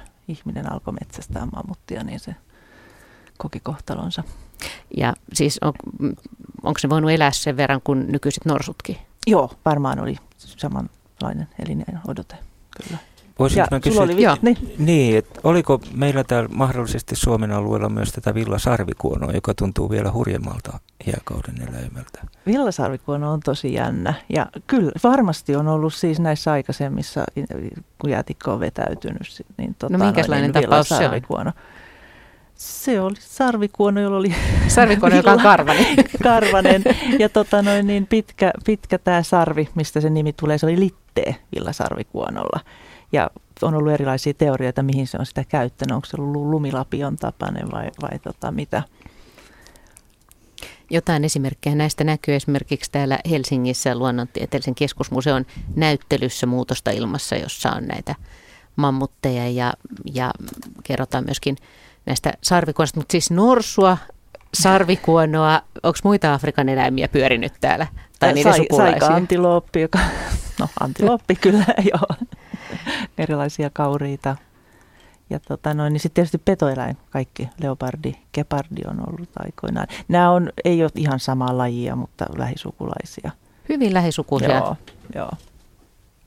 Mutta sehän on aika yllättävän kuuloinen ajatus tänä päivänä, kun miettii, että Afrikassa on niin kuin lämmintä ja ne on siellä. Ja sitten nyt puhutaan jääkaudesta. niin, sä oot niin hämmentynyt, että sä et sano mitä. ei, ei niin, mutta äkkiseltään. Äkkiseltään joo, mutta tota, noin, nisäkkäät on sopeutuvaisia Ja se, Afrikasta ne on oikeastaan niin kuin lähtenyt silloin, silloin jääkauden aikana ja tänne sopeutuu omanlaisensa. Ja mikä meidän ongelma, meidän nykylajistohan on jääkauden jälke, jälkeisiä ja jääkauden lajistoa. Sitähän se on on nämä kaikki. Mutta siitä on sitten kuollut sukupuutteen paljon just tämmöisiä erikoistuneita eläimiä. Eli meillä on jäänyt tämmöiset, niin kuin me tykätään sanoa, generalistit, yleis, yleispätevät, jotka viihtyy vähän erilaisissa ympäristöissä. Että ne siihen täysin siihen mammuttiaroon sopeutuneet esimerkiksi, niin valitettavasti kuoli sukupuuttoon. Mutta mammutti, mammuttihavainnot, mammuttiluulöydöt, miltä ajalta ne on, mitä on tältä alueelta, Suomen Me, alueelta? Meillä Suomessa on sitten veiksel, veiksel, veikselkaudelta, eli tota noin 25 000 vuotta kummankin puolelta. Mutta mammutin sukupuutto tapahtui sitten vasta myöhemmin. Joo, kaiken kaikkiaan. kyllä, joo, sen jälkeen sitten, sitten vähän myöhemmin. Ja mielenkiintoistahan on, että sieltä siellä tota noin niin, pohjoisessa niitä mammutteja jäi saarille ja ne koki tämän tavallisen saari, saari-ilmiön, eli ne pieni, niin oli sellaisia poninkokoisia mammutteja sitten, joita eli johonkin 5000 vuoteen. Että ihan nykyaikana, jos ajatellaan, että maatalous alkoi 10 000 vuotta sitten, nämä on ihan tällaisia niin kuin nyky, nykylajistoa meille hyvinkin. Mä muistan jostain Wranglerin saarelta. Joo, Wranglerin saaren mammutit on, on yksi näitä. Tietoa, näitä. Yksi, yksi viimeisistä. Kyllä. Joo. No entä sitten tämä vielä, kun sanoit, että ihmiset metsästi ehkä sukupuuttoon, niin tiedetäänkö me, että onko täällä tässä jääkausien välillä ollut jotain ihmisiäkin pyörimässä sitten? Suomessa. Suomessa. Niin, Yhtä tai todennäköisesti Suomessa, mutta tähän suunnilleen Tällä tässä. suunnalla kyllä. Juu, juu Neandertalin ihminen hän tänne tuli tietysti varhaisemmassa Mm. jääkaudessa. Se on ollut homo erectus, joka ei ehkä näin pohjoiseen levinnyt, mutta tota, Neandertalin ihminen on melko varmasti täällä tallustellut. No entäs sitten toisinpäin, entäs jääkarhuja? Onko jääkarhuja ollut jossain vaiheessa? Ää, jääkarhu on aika äskettäinen laji. Se on niitä jääkauden. Et se on sitä luolakarhu ja ruskeakarhu oli ne jääkauden. Jääkarhu on sitten kehittynyt siellä niin kuin tota, myöhemmin ja ruskeakarhusta, että se on hyvin Niin eikö jääkarhu ole oikeastaan niin kuin tämmöinen marininen nisäkäs, eli se elää jäälautolla ja, ja sen saaliina on hylje Joo. yksinomaan. Joo, Että, ja se on siihen sopeutunut kyllä. joo. Mutta onko jossain vaiheessa historiaa ollut tässä Suomen, Suomen kohdalla niin semmoinen vaihe, jossa jääkarhut on viihtyneet? Olisi, äh, en mä tiedä, olisiko ne täällä viihtynyt. Varmaan tuolla pohjoisessa, jos se olisi ollut ihan jäältä, jäästä vapaa, niin siellähän niitä, mutta tota, ei tämä nyt mikään jääkarhuhabitaatti varmaan ole. Ei, ei ehkä joo. Se on hyvä pistää aina välillä tota ai- aikaperspektiivikin kuntoon, Niin. että jääkarhu on äskettäinen laji. Se on Niin. siellä noin 10 000 vuotta. Nimenomaan. Joo. Joo. Napatas soittaja mukaan lähetykseen Pauli Aaltonen Nurmijärveltä. Hyvää iltaa. No hyvää iltaa. Mistä haluaisit kysyä? kuulla jääkarhusta. no niin. Todellakin, todellakin. Ihan mielenkiintoista. Ei, Mun kysymys niin käsittelee tätä Saimaata ja Päijänettä. Mm-hmm. Ja siinä, onko Saimaa ollut yhteydessä öö, Suomenlahteen aikojen alussa? No. et Saimaa olisi sisämeri tai Päijänne. Veli-Pekka Salonen. Ei suoranaisesti ne ei ole, vaan, vaan Saimaa on alun perin ollut semmoinen, puhutaan Sääksjärven jääjärvestä, joka, Mm. joka oli erikseen Baltian jääjärvestä ja Itämerestä. Ja se on ollut oma järvialtaansa. Sieltä on ollut laskuhuoma kyllä, kyllä Suomenlahteen, mutta ei mitään salmiyhteyttä. Joo, Et- joo. Et Saimaa ja Eli- muinaispäijänne muodosti semmoisen valtavan ison Keski-Suomen suurjärven, joka, joka laski alku, alkujaan sinne pohjoiseen po- perämereen ja, ja sitten vaihtoi monta kertaa uomaansa ennen kuin tämä sitten vuoksi syntyi lopulta. Joo, eli tämä tarkoittaa varmaan sitä, että jos mä ymmärrän näin, että tämä maan nousu Etelä-Suomessa niin on tapahtunut jääkauden jälkeen. Kyllä, Kun nämä sora, soraharjut on jo syntyneet. kyllä, joo. Joo. Oi, se oli hieno tieto. Kun mä aina kun, kun Hartolassa on paljon ollut, niin siellä on har- soraharjuja. Ja nyt mä asun Nurmijälle verran, täällä on paljon soraharjuja, mitkä on näitä salpausselän harjun jäänteitä. joo. Niin tämä kiinnosti vaan, että jos ne on ollut yhteydessä joskus Itämereen, niin miten se on mahdollista, että se harjut on pysäyttänyt? Se, että sä voit ehkä siitä sanoa tästä Saimaan Norpasta, mikä, mikä sen No siitä, historia on. Että kyllähän siinä on ollut yhteys Itämereen Baltian ja Hyvä, kiitos Pauli. Ja Niin. kuuntelemaan vastausta Saimaan Norpasta sinne linjalle ja annetaan Suvi vastata. Niin, että Saimaan Norppa on jäänyt sinne isolaatioon varmaan näissä tässä vaiheessa, vaiheessa ja järjytynyt sitten omaksi al- alalajiksensa. Tiedä kuinka pitkään se yhteys sitten, sitten säilyy. Nyt taitaa olla meillä viimein sitten se odotettu kysymys mammuteista, eli täällä taitaa olla Mira Määttä Oulusta. Tervehdys. Terve. Minkälaista kysyttävää sulla olisi mammuteista? Öö, mulla on kolme kysymystä ja öö, tässä aluksi on, että mitä mammutit söi silloin jääkauden aikaan? Mm-hmm. Ja sitten toinen kysymys on, että miksi ne mammutit kuoli sukupuuttoon? Ja sitten kolmas on, että mitä muita eläimiä silloin jääkauden aikaa oli? No niin. Aivan loistavia kysymyksiä. Miiralta on pakko kysyä, että minkä ikäinen sä olet? Yhdeksän Yhdeksänvuotias. Joo. Joo, hyvä. Kohta kymmenen. Hyvät kysymykset. Jää kuuntelemaan Miira, kiitos soitosta. No niin, eli mammutit eli tota arolla, jossa oli lähinnä heinäkasveja. Se söi erilaisia heinäkasveja. Kasveja, niillä on oli hampaat, niiden hampaat jännästi vaihtui, että ne kulutti yhdet hampaat ja sitten tuli uudet tilalle, koska tämmöinen heinä on tosi kuluttavaa ruokaa syödä. Että heinää, heinää ihan niin kuin hevoset nykyään. Ja tota noin niin, mammutti ei sopeutunut metsään ollenkaan. Ne ei ollut metsän eläimiä, eli ne oli niin suuria, niiden tarvii elää siinä laumassa. Lauman piti pysyä yhdessä, ne ei voinut mennä metsän puolelle. Eli ne tarvi tämmöisen laajan aron, missä ne elää, jos oli paljon heinää. Ja sitten kun ilmasto rupesi nyt lämpenemään kohti tätä nykyaikaa, niin tota, aika paljon näille aroille tuli metsä, metsät levittäytyi ja eli mammutteen sopivat elinympäristöt pieneni kyllä ilmastonmuutoksen. Mutta sitten valitettavasti toinen seikka, mikä sitä sukupuuttoa nyt oli ajamassa, niin oli ihminen. Me tiedetään, että ihmiset metsästi mammutteja on paljon jälkeä. Meillä on mammutin luita, josta löytyy sellaisia ihmisen nuolenkärkiä. Ja sitten ihmiset käytti paljon mammuttia, että on, löytyy näiltä ihmislöytöpaikoilta mammutin luita. Niistä rakennettiin jopa majoja tuolla Siperiassa mammutin luista. Ja niitä saatettiin ajaa, sitten kun tuli keksittiin, ihminen keksi käyttää tulta, niin saatiin isojakin laumoja sitten, sitten surmattua. Ja se varmasti vaikutti siihen, että mammutti sitten kokonaan hävisi sukupuuttoon. Niin mammutti on aika vaikea piileskellä arolla, että se on helppo nähdä, Se helppo, on helppo löytää. nähdä, joo. Eli sen ajan pedot muutkin oli sellaisia, jotka saalisti sen perusteella, että ne kaukaa näkee ja sitten juoksee ja väsyttää. Ja niin kuin tuli puhetta, että mammutilla ei ollut kauheasti luonnollisia vihollisia.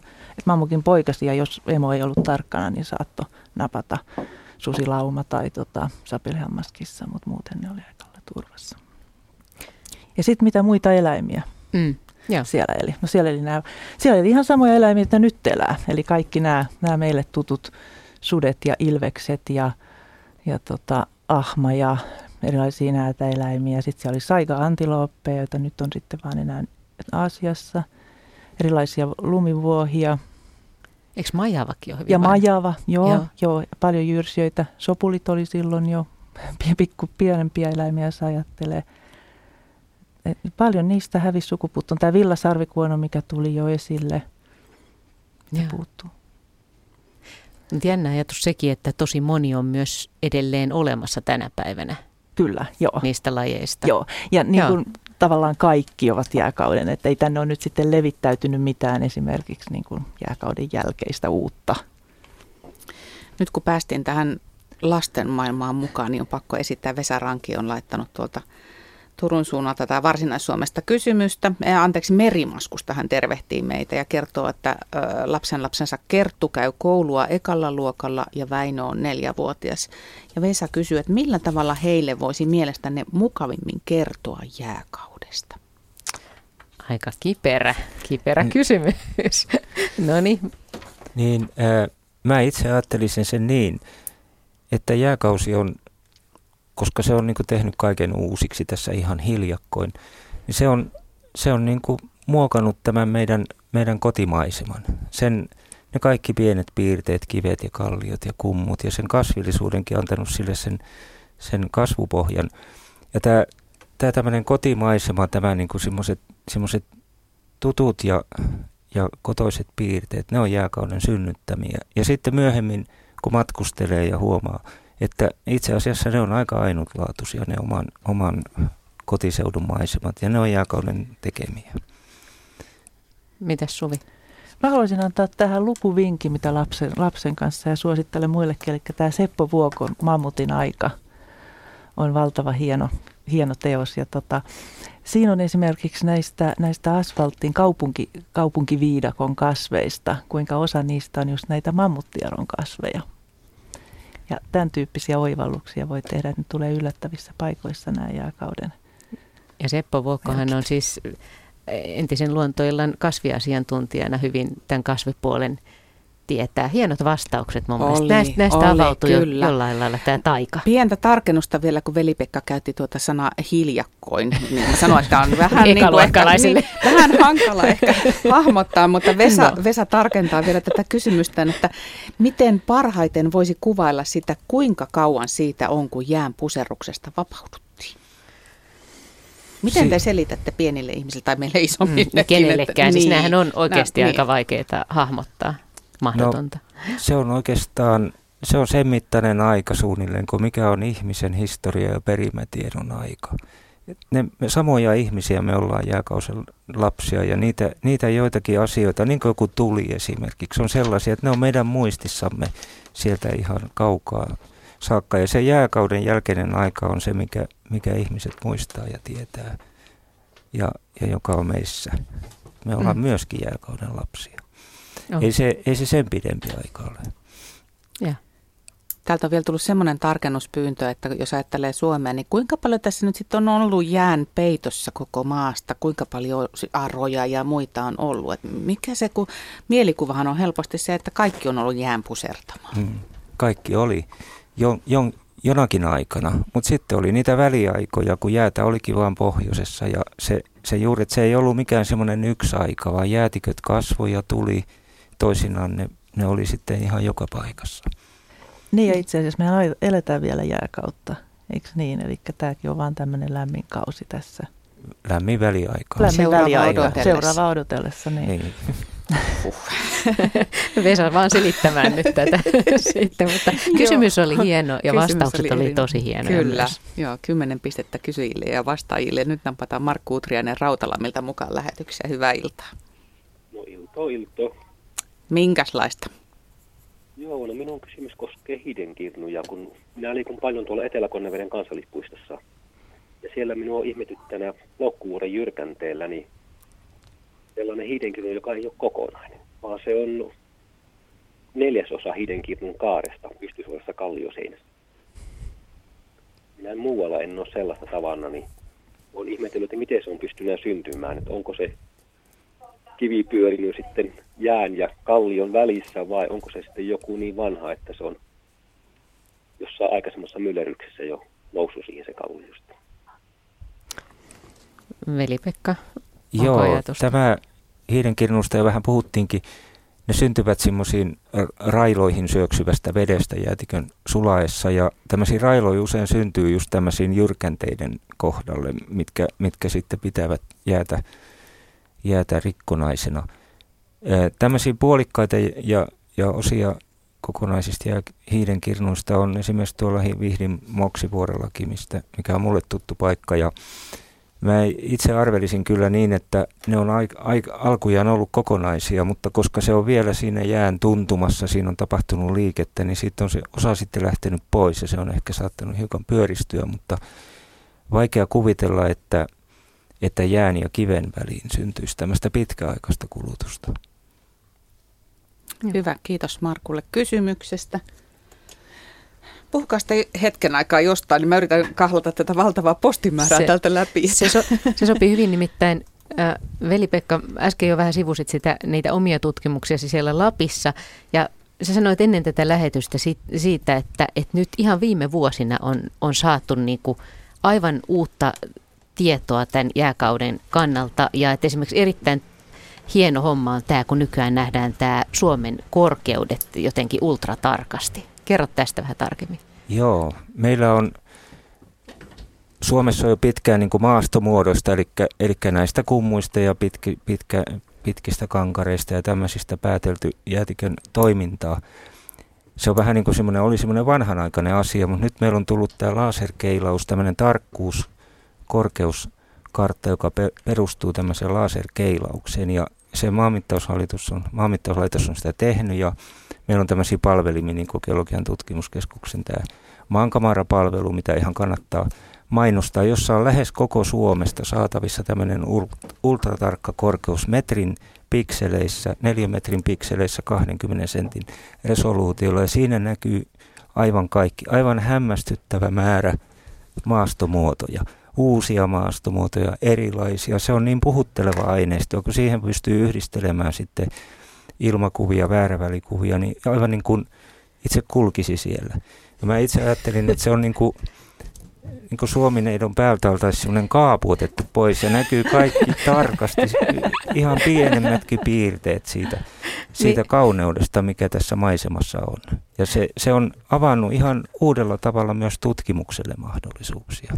Me nähdään pienissä piirteissä monenlaista, mikä kasvillisuus peittää ihmissilmältä. Ja nyt se tulee niin näkyviin. Se oli hauska, kun sanoit ennen lähetystä, että, että kun ei saa illalla unta, niin sitten katselemaan tätä ihmeellistä kauneutta, joka Siellä, avautuu.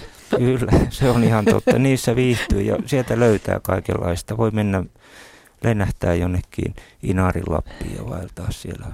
Kun ja jos maastossa vaeltaa, niin eihän niitä maaston muotoja, niitä korkeuksia sillä lailla näe, kun, ei, sitten, kun ei. se tuodaan tuolla lailla näkyväksi. Se on totta. Joo. Se on hyvin suositeltavaa ja todellakin avartavaa. Ja sitten toivotetaan lähetykseen mukaan Jouko Vantaalta. Hyvää iltaa. Hyvää iltaa. Minkälaista kysyttävää sinulla? No mulla on, vaikka en ole itse täytävässä kohta 68 kesäkuussa, mutta on paljon vanhempaa kysyttävää, kysyttävää kuin tuota noin. Niin Hyvä. Mä en ole, mä en, en ole Vantaalta, Vantaalta kotoisin, vaan olen tuolta Savosta Tuusniemeltä kotoisin ja siellä oli tässä tässä 30 vuotta sitten, niin meillä oli tuo Aston Maininkin teki valtaus, valtauksen. Ja sieltä löytyi näitä niin sanottuja, kimperiittipiippuja vai mitä sieltä löytyi, mutta niin vähän tavaraa löytyi, että ei kannattanut alkaa, alkaa tuota, no niin, ottamaan niitä timantteja ylös sieltä. Niin lähinnä olisin siitä kysynyt, kun se alue on sellaista hyvin soista aluetta, oikein, oikein ei taho kestää mistään mennä millään vehkeillä, vehkeillä että tuota, onko se niin, että olisi mahdollisesti jääkausi nämä suot tänne tehnyt joko liottamalla, koska jäät, jos ei ole sillä alueella liikkunut mutta kuin tällä rannikkoseudulla, niin ei se ole välttämättä saanut näitä kovia kimberliittipiippujakaan rikki, rikki. Ja siellä on, on tosiaan paljon. Ja aikana isävainaan kanssa tehtiin yksi suoalue, joka ei, ei tahtonut kestää. Siitä on paljon otettu, otettu mutaa tuonne kuiville kivisille pelloille. Niin äh, porattiin ensin Lekan kanssa ja Poran kanssa reikiä, mutta kun ei saatu, niin piti semmoinen vanha soolomerkkinen moottori poraa hommata, jolla tehtiin reikiä ja minun silläkään saa reikiä, niin isä vainaan sanoi, että vaattamaan korvan taakse, että tässä on jotain erityistä tässä kivimateriaalissa, kun tähän ei meinaa saada reikiä, kun nämä on älyttömän kovia. Ja nyt sieltä sitten tosiaan niiltä alueilta samalta kohdin niin löytyi sitten näitä kimberliittipiippuja ja timanttiesyntymiä toki ei, ei, ei, ei voinut tuota alkaa tekemään kaivostoimintaa, kun oli niin esiintymät niin pieniä. Että minkälainen yhteys näillä on, että onko näissä jääkausi mahdollisesti jättänyt nämä rauhaa, nämä, nämä erityisen kovat kohdat ja tehnyt vain näitä suoalueita vai, vai, vai mikä tässä on? Että tämmöinen kysymys mulla olisi. Hyvä, Veli kiitos. Pek- joo, kiitos, Veli-Pekka Salonen. Joo, tässä tuli, tuli monenlaisia ajatuksia kuunnellessa tätä asiaa. Ensinnäkin soistumisella ja kimberlittipiipulla ei välttämättä ole yhteyttä, koska soistuminen johtuu siitä, että vesi, vesi jää johonkin seisomaan ja syntyy suokasvillisuutta. Sen sijaan kimberlittipiiput ei ole välttämättä kovia, vaan ne on aika pehmeätä kiveä. Se, sitä timanttia on siinä niin vähän, ettei se vaikuta. vaikuta. Se on tämmöistä, tämmöistä pehmeämpää kiveä. Sillä on tämmöinen rengasmuoto usein ja siinä saattaa olla joku pyöreä painuma, joka siihen, siihen liittyy semmoisen esiintymiseen. Mutta, mutta nämä kovimmat kivet todennäköisesti on sitten jotain kvartsipitoisia kiviä, että, että ei näillä välttämättä ole yhteyttä näillä asioilla. Ei ainakaan mun, mun ensimmäisenä ajatuksena ole semmoinen. Sitten meillä on seuraava soittaja Tampereelta, Erja Helenius ja nyt mammuteista, eikö niin? Hallota, hallota. Ah. Pitää painaa vielä yhtä nappia, niin saadaan Erja mukaan. Nyt, nyt Kun kuul. täällä Vapriikissa on, Vapriikissa on tämä tämmöinen komea jääkausinäyttely ja siellä tuli vastaan semmoinen asia, että mammutilla hampaat uusiutuvaan kolmasti. Ja sitten kun se kolmas kului, niin sitten mammutti kuoli, kun se ei enää pystynyt syömään. Niin nyt mua tietysti askarruttaa, no kuinka kauan se sitten eli? Suvi Virantakovanen, joo. Kyllä se aika pitkään pärjäs niillä kolmella, kolmella hampaalla. Se on tietysti maitohampaat ensin ja sitten se on tosiaan, että niitä kulmahampaita kun on se kolme, niin sieltä aina työntyi sitten se uusi. Ja ne on todella korkeat ne. Että vaikka oli puhetta, että mammutti söi paljon heinää koko päivän, hän se söi heinää, on aika vähän ravinteikasta ruokaa, niin kyllä se äh, mitä 40-60 vuotta varmaan sitten eli, että Okei. ei se on yleensä niin hampaisiin sitten, kun ihan Siinä sopiva kun ikä. katseli sitä jättikokoista mammuttihahmoa, joka oli tehty malliksi sinne museoon, niin mietin, että no miten kauan toi elää, jos on sillä vaan kolmeen kertaan ne hampaat. Joo, ne on aika korkeat ne hampaat. Niin, että ne voi vähän yksi, kulua. Yksi, joo, Jaa. siinä on varaa kulua. Joo. Mutta Kiitän yleensä, tiedosta, kiitos. Hyvä, kiitos, Kiitos. Erja. Hei hei. mutta hampaat on luonnossa aika tärkeät. Että jos hampaat niin kuin eläimiltä kuluu, tuhoutuu, niin, niin se on tiukka paikka. On, on. Ja nehän on adaptoitunut, sopeutunut siis näiden näitä ruohoa syöviä, niin niillä on kiil, kiilteet vähän niin kuin koholla. Se on ihan eri, eri mallinen se hammas kuin meillä, meillä tota, sekasyöjillä tai puhumattakaan pedoilla. Esimerkiksi nyt päästään taas sapelihammaskissoihin, mikä on aina, aina hyvä, niin nehän oli niiden kulmahampaidensa varasta siinä metsästyksessä. Niin niillä puhkesi huomattavasti myöhemmin kuin yleensä pedoilla se pysyvä hammas, että ikään kuin harjoiteltiin niillä maitohampailla sitä metsästystä ja ne saattoi katketakin, koska sieltä oli vielä tulossa. Muutenhan ne hampaat ei uusiudu muuta kuin norsuilla on tämä oma systeeminsä ja sitten jyrsijöillä on nämä jatkuvasti kasvavat etuhampaat. Niin, että se oli tämmöinen sopeuma siihen, että, että ne pärjää paremmin, että ne hampaat tuli hiukan Niin, että ne sai myöhemmin. harjoitella niillä maitohampailla ja sitten, sitten tuli varsinaiset vasta. Kertookohan tämä siitä, että monellakin on maitohammasvaiheessa katkennut ne? Ilmeisesti se oli ollut karsinta luonnonvalintaa siinä. Napataan muutama äh, eri tavoin kirjallisesti tullut kysymys. Tero kysyy, että löytyykö maailmasta sellaista maisemaa, joka olisi mahdollisimman lähellä Suomen maisemaa sellaisena kuin se oli ennen viimeisintä jääkautta? Ennen, ensi, en, ennen edellistä. Viimeisintä, niin ennen edellistä Joo. jääkautta. Tai tätä, joka nyt on siis vielä niin kuin. No, niin. mulla kyllä tuli semmoinen ajatus, kun ei muutama vuosi sitten tai jo lähes kymmenen vuotta sitten oli muutamana kesänä huippuvuorten Koillismaalla siellä aivan pohjoisessa ja, ja mä rupesin katsomaan sitä maisemaa, joka oli tämmöistä jäätikön etu, etumaastoa, mutta siellä oli myös hyvin paljon rapauma-aineesta jäljellä ja sitten mä katsoin sitä sokkeloista saaristoa ja niitä, niitä ää, mäkiä tai vuoria siinä, jotka oli semmoista 200-300 metriä. Niin mä ajattelin, että tämä on juuri niin kuin Rovaniemen seutu ennen jääkautta. Siinä tuli semmoinen niin aha-elämys, että kyllä sen tapaisia ympäristöjä on olemassa. Mutta sieltä puuttuu kaikki eläimet, paitsi nämä jääkarhut. Joita taas täällä ei olla. Niin. Joo. Niin ja tässä kysymyksessä kysyttiinkin jo sitä viimeisintä, eli oikeasti siis jääkausia on ollut useita Joo. täällä. Et siinä, niin mä ajattelinkin just, että jääkausien välissä olevaa Joo. aikaa. Niin, no tässä oli yksi kandidaatti.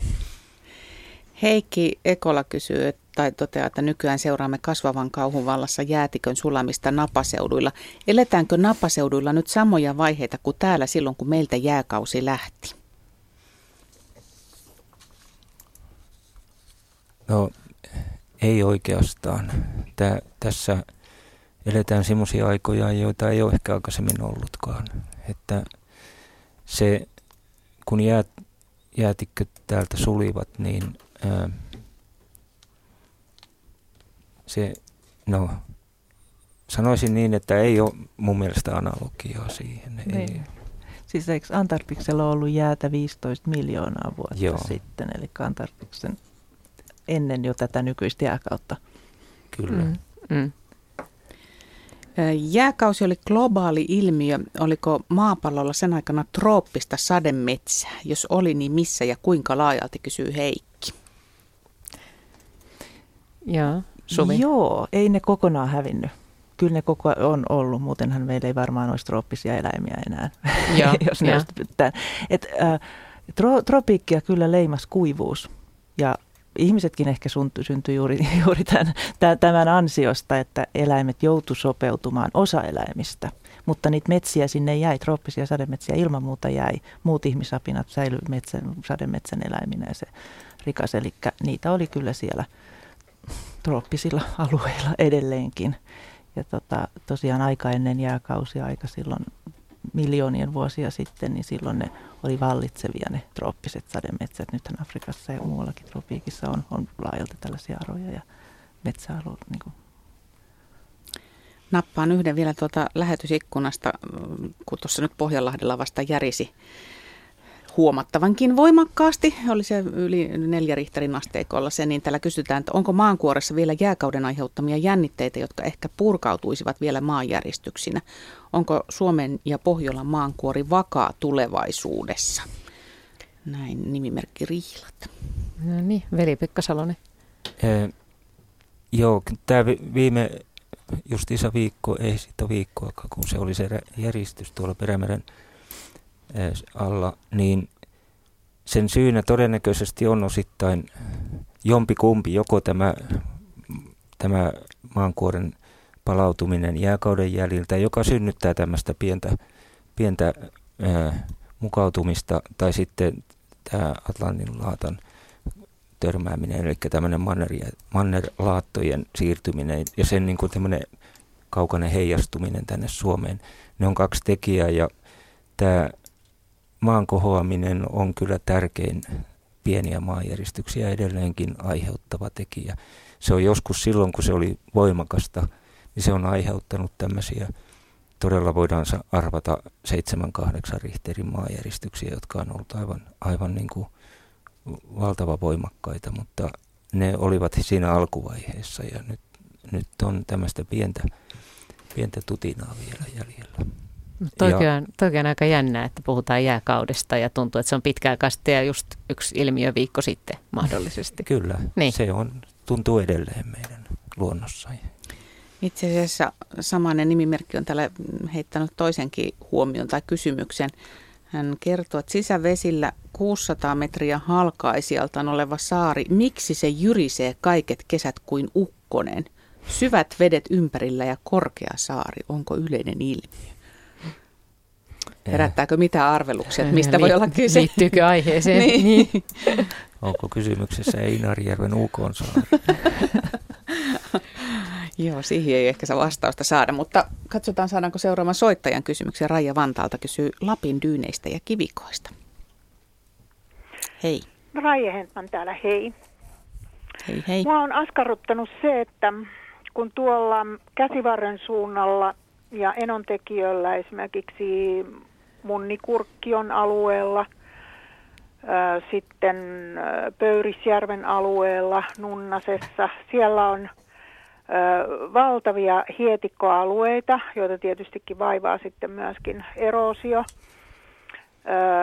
Ja sitten toisaalta taas tuolla Itä-Lapissa Vätsärin erämaa-alueella, niin siellä on ihan hurjia kivikoita, jotka kuitenkin näyttäisi siltä, että ne on syntyneet, syntyneet tota, veden pyöristämistä kivistä. Et, mitenköhän, mikä on niinku tarina näiden takana? Siellähän on myöskin sit siellä käsivarressa tämmöinen pitkä harjanne, joka ilmeisestikin on niin kuin harju, joka on syntynyt sitten sinne Jäätikköjokeen. No niin, sitten kuuntelemme vastaukset. Kiitos kysymyksestä.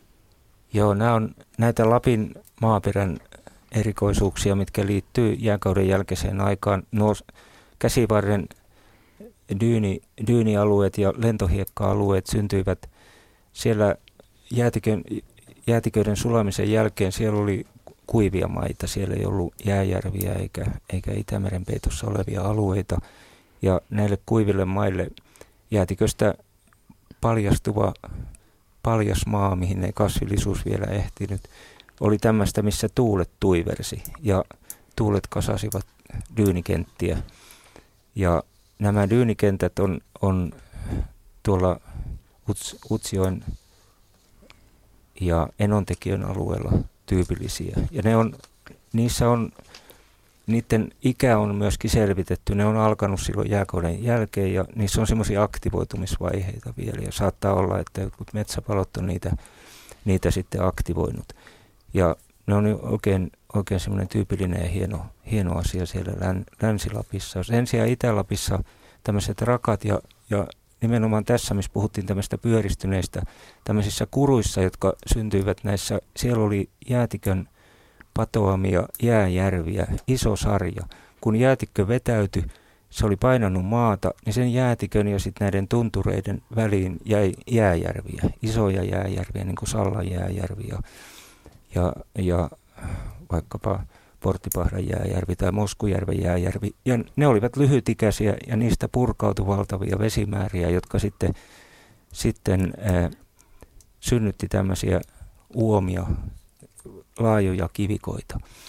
Ja se saattaa olla yksi tekijä. Ja toinen on sitten, että siellä pakkasrapautuminen on synnyttänyt tämmöistä rakkaa niille itä, itä, Itäkairan tuntureille. Taidetaan palata takaisin maanjäristysten pariin, koska nyt meillä on Reijo Nikula Vantaalta. Maanjäristyksistä kyse, eikö niin? No, terve. Terve, terve. terve.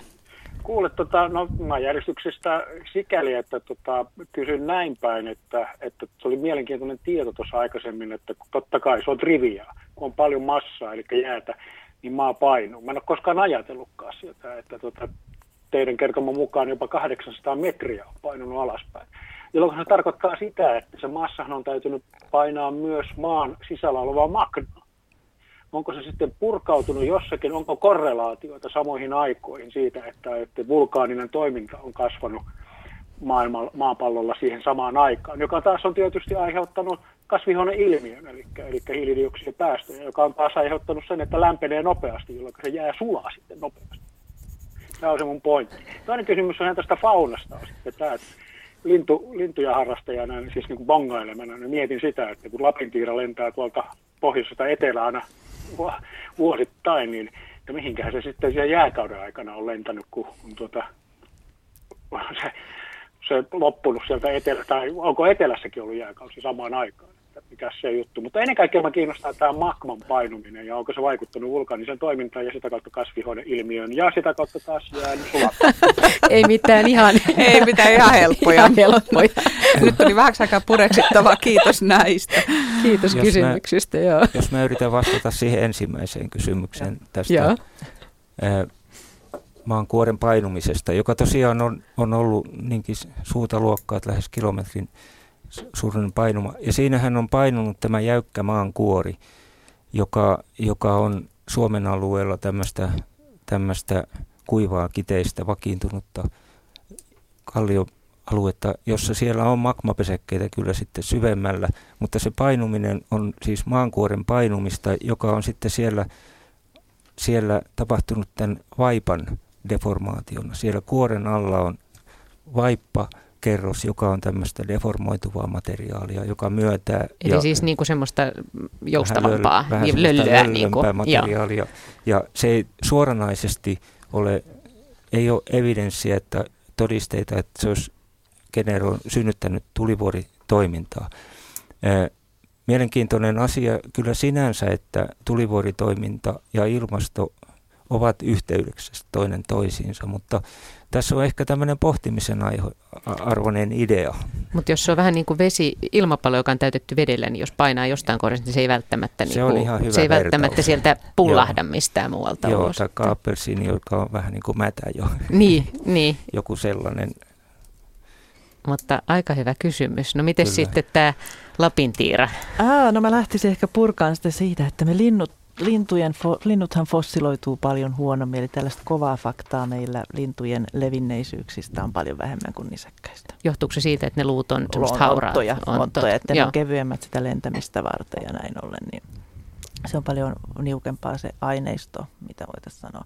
Ja kyllähän ne on hyvin sopeutuvaisia ja nopeasti siis jääkauden, jääkauden eläinten, kaikkien eläinten yksi piirre on ollut se, että ne on joutunut sopeutumaan nopeisiin vai, muutoksiin, eli ne on vaihtanut sit sitä, sitä tota noin, niin varmaan se muuttoreittikin on mennyt. Kyllähän siellä etelä, eteläiselläkin pallonpuoliskolla jäätikot on levittäytynyt, eikö niin? Mutta onko eteläisellä pallonpuoliskolla ollut myös jääkausi? On, on. on.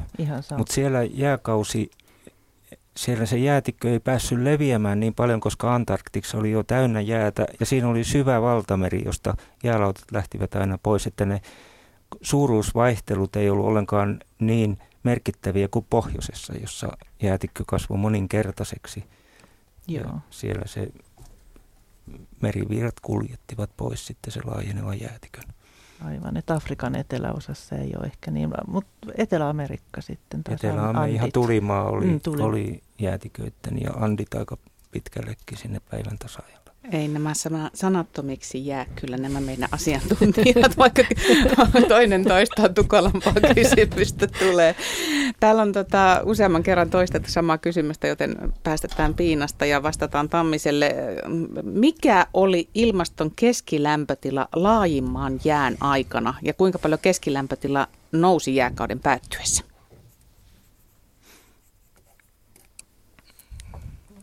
Nyt he katsovat toisiaan. Juuri kun niin. mä sanoin, että näiltä niin. niin vastaukset loppuun, niin tuli syvä hiljaisuus. Simosta seitsemän asteen kylmenemistä globaali keskilämpötilassa. 5-7 astetta sitä luokkaa. Ei varmasti. Joo. Joo. Selvä.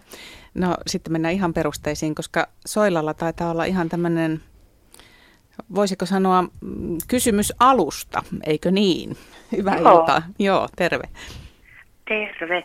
Joo, kyllä sellainen ihan, että mistä tämä, että kuka tai mikä tämän jääkauden aiheutti ja minkälaista oli tällä Suomen mantereella täällä maassa sitten ennen sitä. Että kun silloin ei populaatiota paljon ollut, ettei ainakaan ihmistä voinut syyttää, että mistä kummasta se lähti sitten käytiin tämmöinen jääkausi.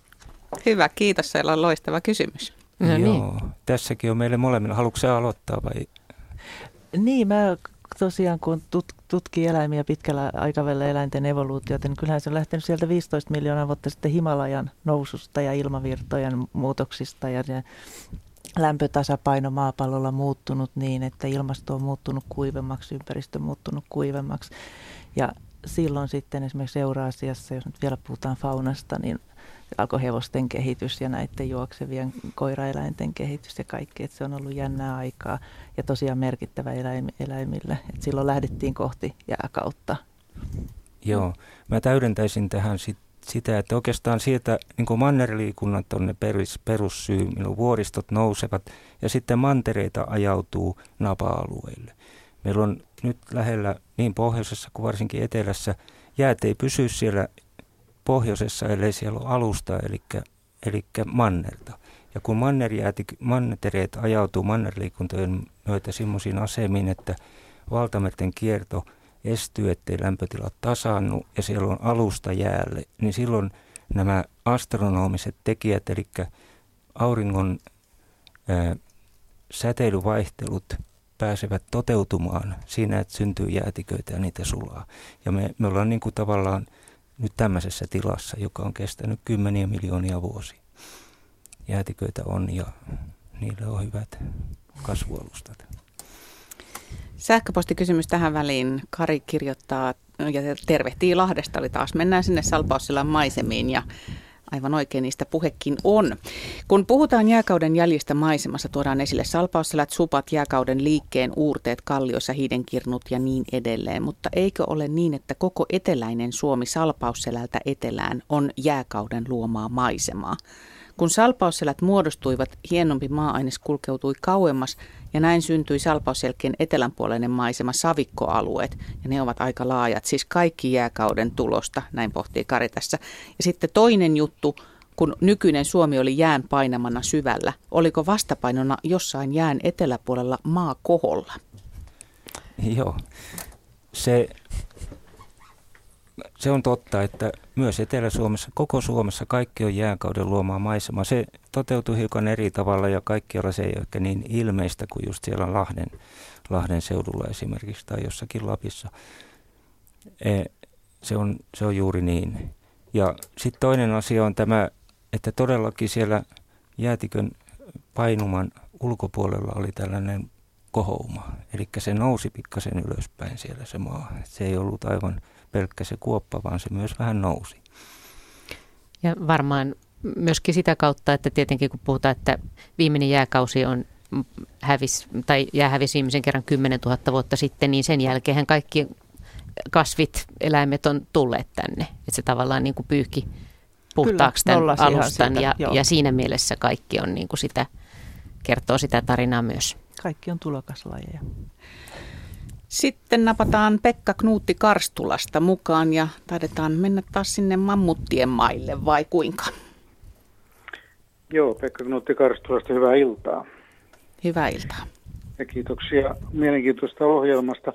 Kysymys koskee sitä mammuttiaroa ja lähinnä sen tämmöistä niin kuin rikkautta, eli sitä, siinä on täytynyt olla valtava biomassan tuotanto mammuttiarolla, koska se elätti aikamoisen valtavia eläinlaumoja ja kasvinsyöjiä ja sitten sitä kautta näitä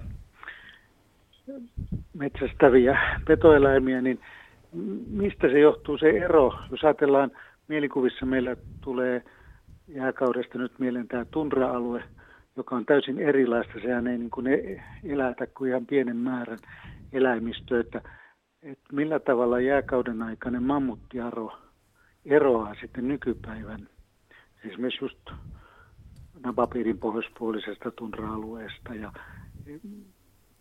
ja tuota, joka selittää sitten tämän, nämä kasvillisuus- ja eläinmäärät, mitkä siellä mammuttiarolla oli. Aika hyvä, hyvä. kysymys, eikö Kiitos. niin? On, joo. joo ja tämä on, tätä on tutkijat pohtinut paljon puhutaan mammuttiaron paradoksista, että miten niin, niin köyhältä näyttävä voi. Ja kyllä siinä on se eh, kasvinsyöjän ja kasvin välinen kilpailu ja itseään ruokkiva systeemi. Siellä oli paljon erilaisia kasvinsyöjä, jotka soi vähän erilaista kasvia, vähän erilaista ruohoa, kaikki tai eri vaihetta. Ja ruohokasvithan on siitä viisaita, että ne pitää sen ytimen siellä, että ne se, se, että tavallaan se liikakasvu syödään siitä pois ja se, se tota noin, niin varsinainen ydin on siellä, siellä lähellä maata. Eli ne tota, on aika tehokkaita tuottajia siinä lyhyessä, lyhyessä tietysti pohjoisella on pitkä kasvukausi, näyttä lyhyempi kasvukausi, mutta sitten lyhyt ja intensiivinen. Ja tota, eli se, se niin kuin tavallaan monimuotoisuus ruokkii itseänsä, eli sinne kehittyy monimuotoinen kasvinsyöjä, joka sitten taas kehitti sitä, sitä tota monimuotoiseksi sitä ää, kasvillisuutta itsessään. Joo, mutta mutta puhutaan siis mammuttiaron paradoksista. Joo, joo että se on kyllä askarruttanut tutkijoita, mistä se niin kuin alun perin on tämä, näin mahtava perustuotanto tavallaan lähtenyt liikkeelle. Mutta kyllä se on, se on ollut kuitenkin osittain viljavaa sitten se jäätikön alta paljastunut, Aivan. paljastunut tota maannos.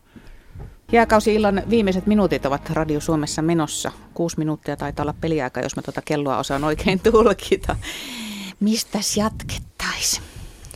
Vielä muutama kysymys mahtuisi tähän, mutta meillä ei taida olla puhelua tällä hetkellä. Otas mä tarkistan, on varmaan tulossa ihan noin pikaa, mutta heitänpä tuosta nopeasti äh, Iida Salon kysymyksen. Onko tietoa siitä, kuinka nopeasti jäätikkö muodostui jääkaudella? Ähm, on sinänsä, että tiedetään milloin se lähti kasvamaan. Esimerkiksi tämä viimeinen jää, tämä suuri viimeinen niin sanottu myöhäisveiksel, se lähti kasvamaan suunnilleen 26 000 vuotta sitten ja se saavutti maksiminsa silloin 18 000 vuotta sitten, eli vajaa 10 000 vuotta se kasvu ja suunnilleen saman ajan se sitten taas suli. Eli mitään kauhean nopeita liikkeitä tällaisen ihmisen mittakaavassa ne eivät ole kuitenkaan. Luonnon mittakaavassa ehkä. Sitten Paavo Haapajärvi on mukana lähetyksessä. Hyvää iltaa. Iltaa, iltaa. Mä oon Kukkola Haapajärveltä kiinnostaa kysyä tämä Suomen selän kohta, kun Päijänne on joskus puskenut vetensä Suomen selän läpi Pohjanlahteen, niin milloin tämä on tapahtunut? Ja mä oon kuullut, että Saimaa olisi samaan aikaisesti suunnilleen tullut samoja jälkiä. Pitääkö paikkansa ja milloin? Joo, kyllä se jo aikaisemmin viitattiin, että Saimaa ja Päijänne muodostivat tämmöisen Keski-Suomen suurjärven. Ja niiden vedet purkautuivat sieltä, sieltä Pihtiputaan kautta Haapajärveen ja sitten Kalajokilaaksoon. Ja tämä tapahtui siinä vaiheessa, kun tämä Suurjärvi erkaantui Ankylusjärvestä noin 10 000 vuotta sitten. Ja se päättyi silloin, kun Päijänne sitten monien vaiheiden jälkeen purki tuolta Heinolasta Kymijokeen vetensä. Ja, ja tämä Haapajärven eh, kautta Kalajokeen mennyt, mennyt uoma sitten eh, lopet, kuivui yhtäkkiä. Se on hieno paikka se uoma siellä vieläkin ja se tapahtui 6500 vuotta sitten, eli aika hiljakkoinen. Ihan Ei hetki kovin sitten. Kauan. Ei kovin kauaakaan sitten. Kiitos Paavo kysymyksestä. Joo. Kiitos teille. Joo. Hei hei. Neljä minuuttia aikaa ja yhtä puhelua ehkä vielä tähän lähetykseen mahtuu, mutta sitten sen jälkeen ruvetaan kokoamaan saldoa. Mä yritän tällä koko ajan kollata, että mitä näistä sähköposteista me ei, ei oltaisi vielä käsitelty, mutta täällä on paljon. Miten mä kysyn tässä välissä, että onko, onko Suomessa semmoisia hienoja pioneereja tässä jääkausitutkimuksessa teidän aloilla? Jotakin, jota haluaisitte nostaa ihan Mun täytyy tuoda Björn Kurteen esille. Hänhän oli paleontologi. Hän Joo. Amerikkalaiset sanoivat, että hän oli paleontologian paleontologi edelleen legendailla. Ja hän teki muun muassa esimerkiksi ensimmäisen tämmöisen jääkauden eläimistä koostekirjan, jossa oli Ice Age siis, oli nimi, nimi ja tota noin, niin edelleenkin käytössä, vaikka tietoa on tullut uutta, mutta siinä on kaikki hyvin, hyvin koottu tämä ja hän on myöskin taitava kaunokirjallisesti. Hän on taitava kaunokirjallisesti ja tässä voi tietysti tuoda esille, että hän niissä kaunokirjoissansa itse asiassa ennusti paljon, mitä nyt on sitten tutkijat löytäneet myöhemmin. Mm. Esimerkiksi tämä Neandertalin ja nykyihmisen lisääntyminen keskenään ja jälkeläisten tuotto, niin senhän nyt on sitten todettu, että näin todella oli ja Musta tiikeri kirjassa. Suosittelen luettavaksi ne lukijat, kuulijat, jotka ei vielä lukeneet Musta tiikeri, Björn. Ja, mites veli-Pekka Salonen? No omalta alaltani kyllä mä haluaisin muistaa Matti Sauramaa, joka perusti tämän jääkausitutkimuksen Suomeen. Ja hän teki niin modernia ja vahvaa tutkimusta alkaen silloin sata vuotta sitten ja kirjoitti ne ensimmäiset tärkeimmät oppikirjat, että Sauramon harteilla tässä ollaan. sata vuotta sitten, joo. joo. Aika hienoa. Anteeksi, mä täällä sekoilen näiden viestien kanssa, mutta... Öö, Pari minuuttia aikaa vielä niin. ehtii. No, vielä ehtii ainakin soittaja, koska meillä on sellainen linjalla Markku Impola. Olet illan viimeinen jääkausillan osallistuja. Kaksi minuuttia aikaa, eli pikainen kysymys ja pikaiset vastaukset. No niin, kiitos, hyvä, kiitos hyvästä ohjelmasta. Ja tosiaankin paljon on selvinnyt asiaa, se paino tuossa länsirannikolla 800 metriä, mutta se lipsahti ohitte, että paljonko sieltä on nyt noustu, eli paljonko on vielä nousuvaraa? Se on hyvä kysymys. Erinomainen kysymys Erinomainen tälle illalle. Kysymys. Kiitos Markku. Paljonko pitää vielä huhkia? Niin, no, no sitä nousuvaraakin on vielä, vielä muistaakseni 150-200 metriä, että tässä tulee tapahtumaan muutaman tuhannen vuoden kuluessa sellainen, että perämeri erkaantuu järveksi, kun se kannas siinä Vaasan merenkurkun kohdalla upeutuu ja, ja sinne tulee suuri järvi, johon kaikki Pohjois-Ruotsi ja Suomen vedet laskevat ja, ja senkin jälkeen se vielä nousee jonkun aikaa. Mutta voi olla, että rupeaa jo uusia jäitä tulemaan sinne ennen, ennen kuin kaikki tämä tapahtuu. Mutta miten sitten tämä merenpinnan nousu toisaalta vaikuttaa sitten? Merenpinnan nousu on arvaamaton tekijä, josta, josta ei voida, ja se on nyt Etelä-Suomessa jo kumonnut tämän maan kohoamisen vaikutuksen esimerkiksi Helsingin seudulla. Tässä ollaan suunnilleen plus minus nolla tilanteessa nyt ja jos se kiihtyy, niin se tietysti sitten vaikuttaa toiseen suuntaan. Ja tästä voisi paljon puhua, miten alkuunsa, kun maan kohoamista ihmeteltiin, mietittiin, onko se meren kohoamista vai onko se merenlaskua vai maan kohoamista. Ja, ja nämä on tämmöisiä perimmäisiä kysymyksiä. Radio Suomen jääkausi illassa asiantuntijana ovat olleet paleobiologian dosentti Suvi Viranta Kovanen ja ympäristögeologian professori Veli-Pekka Salonen ja Minna Pyykkö tuossa kollegana avittanut matkaa eteenpäin. Ja Kiitos Jokimies. kaikille. Ja voin vastata yhteen kysymykseen minäkin. Täällä Katja kysyy, että onko kaikki jääkauteen liittyvä jo löydetty. Minä vastaan, ei ole.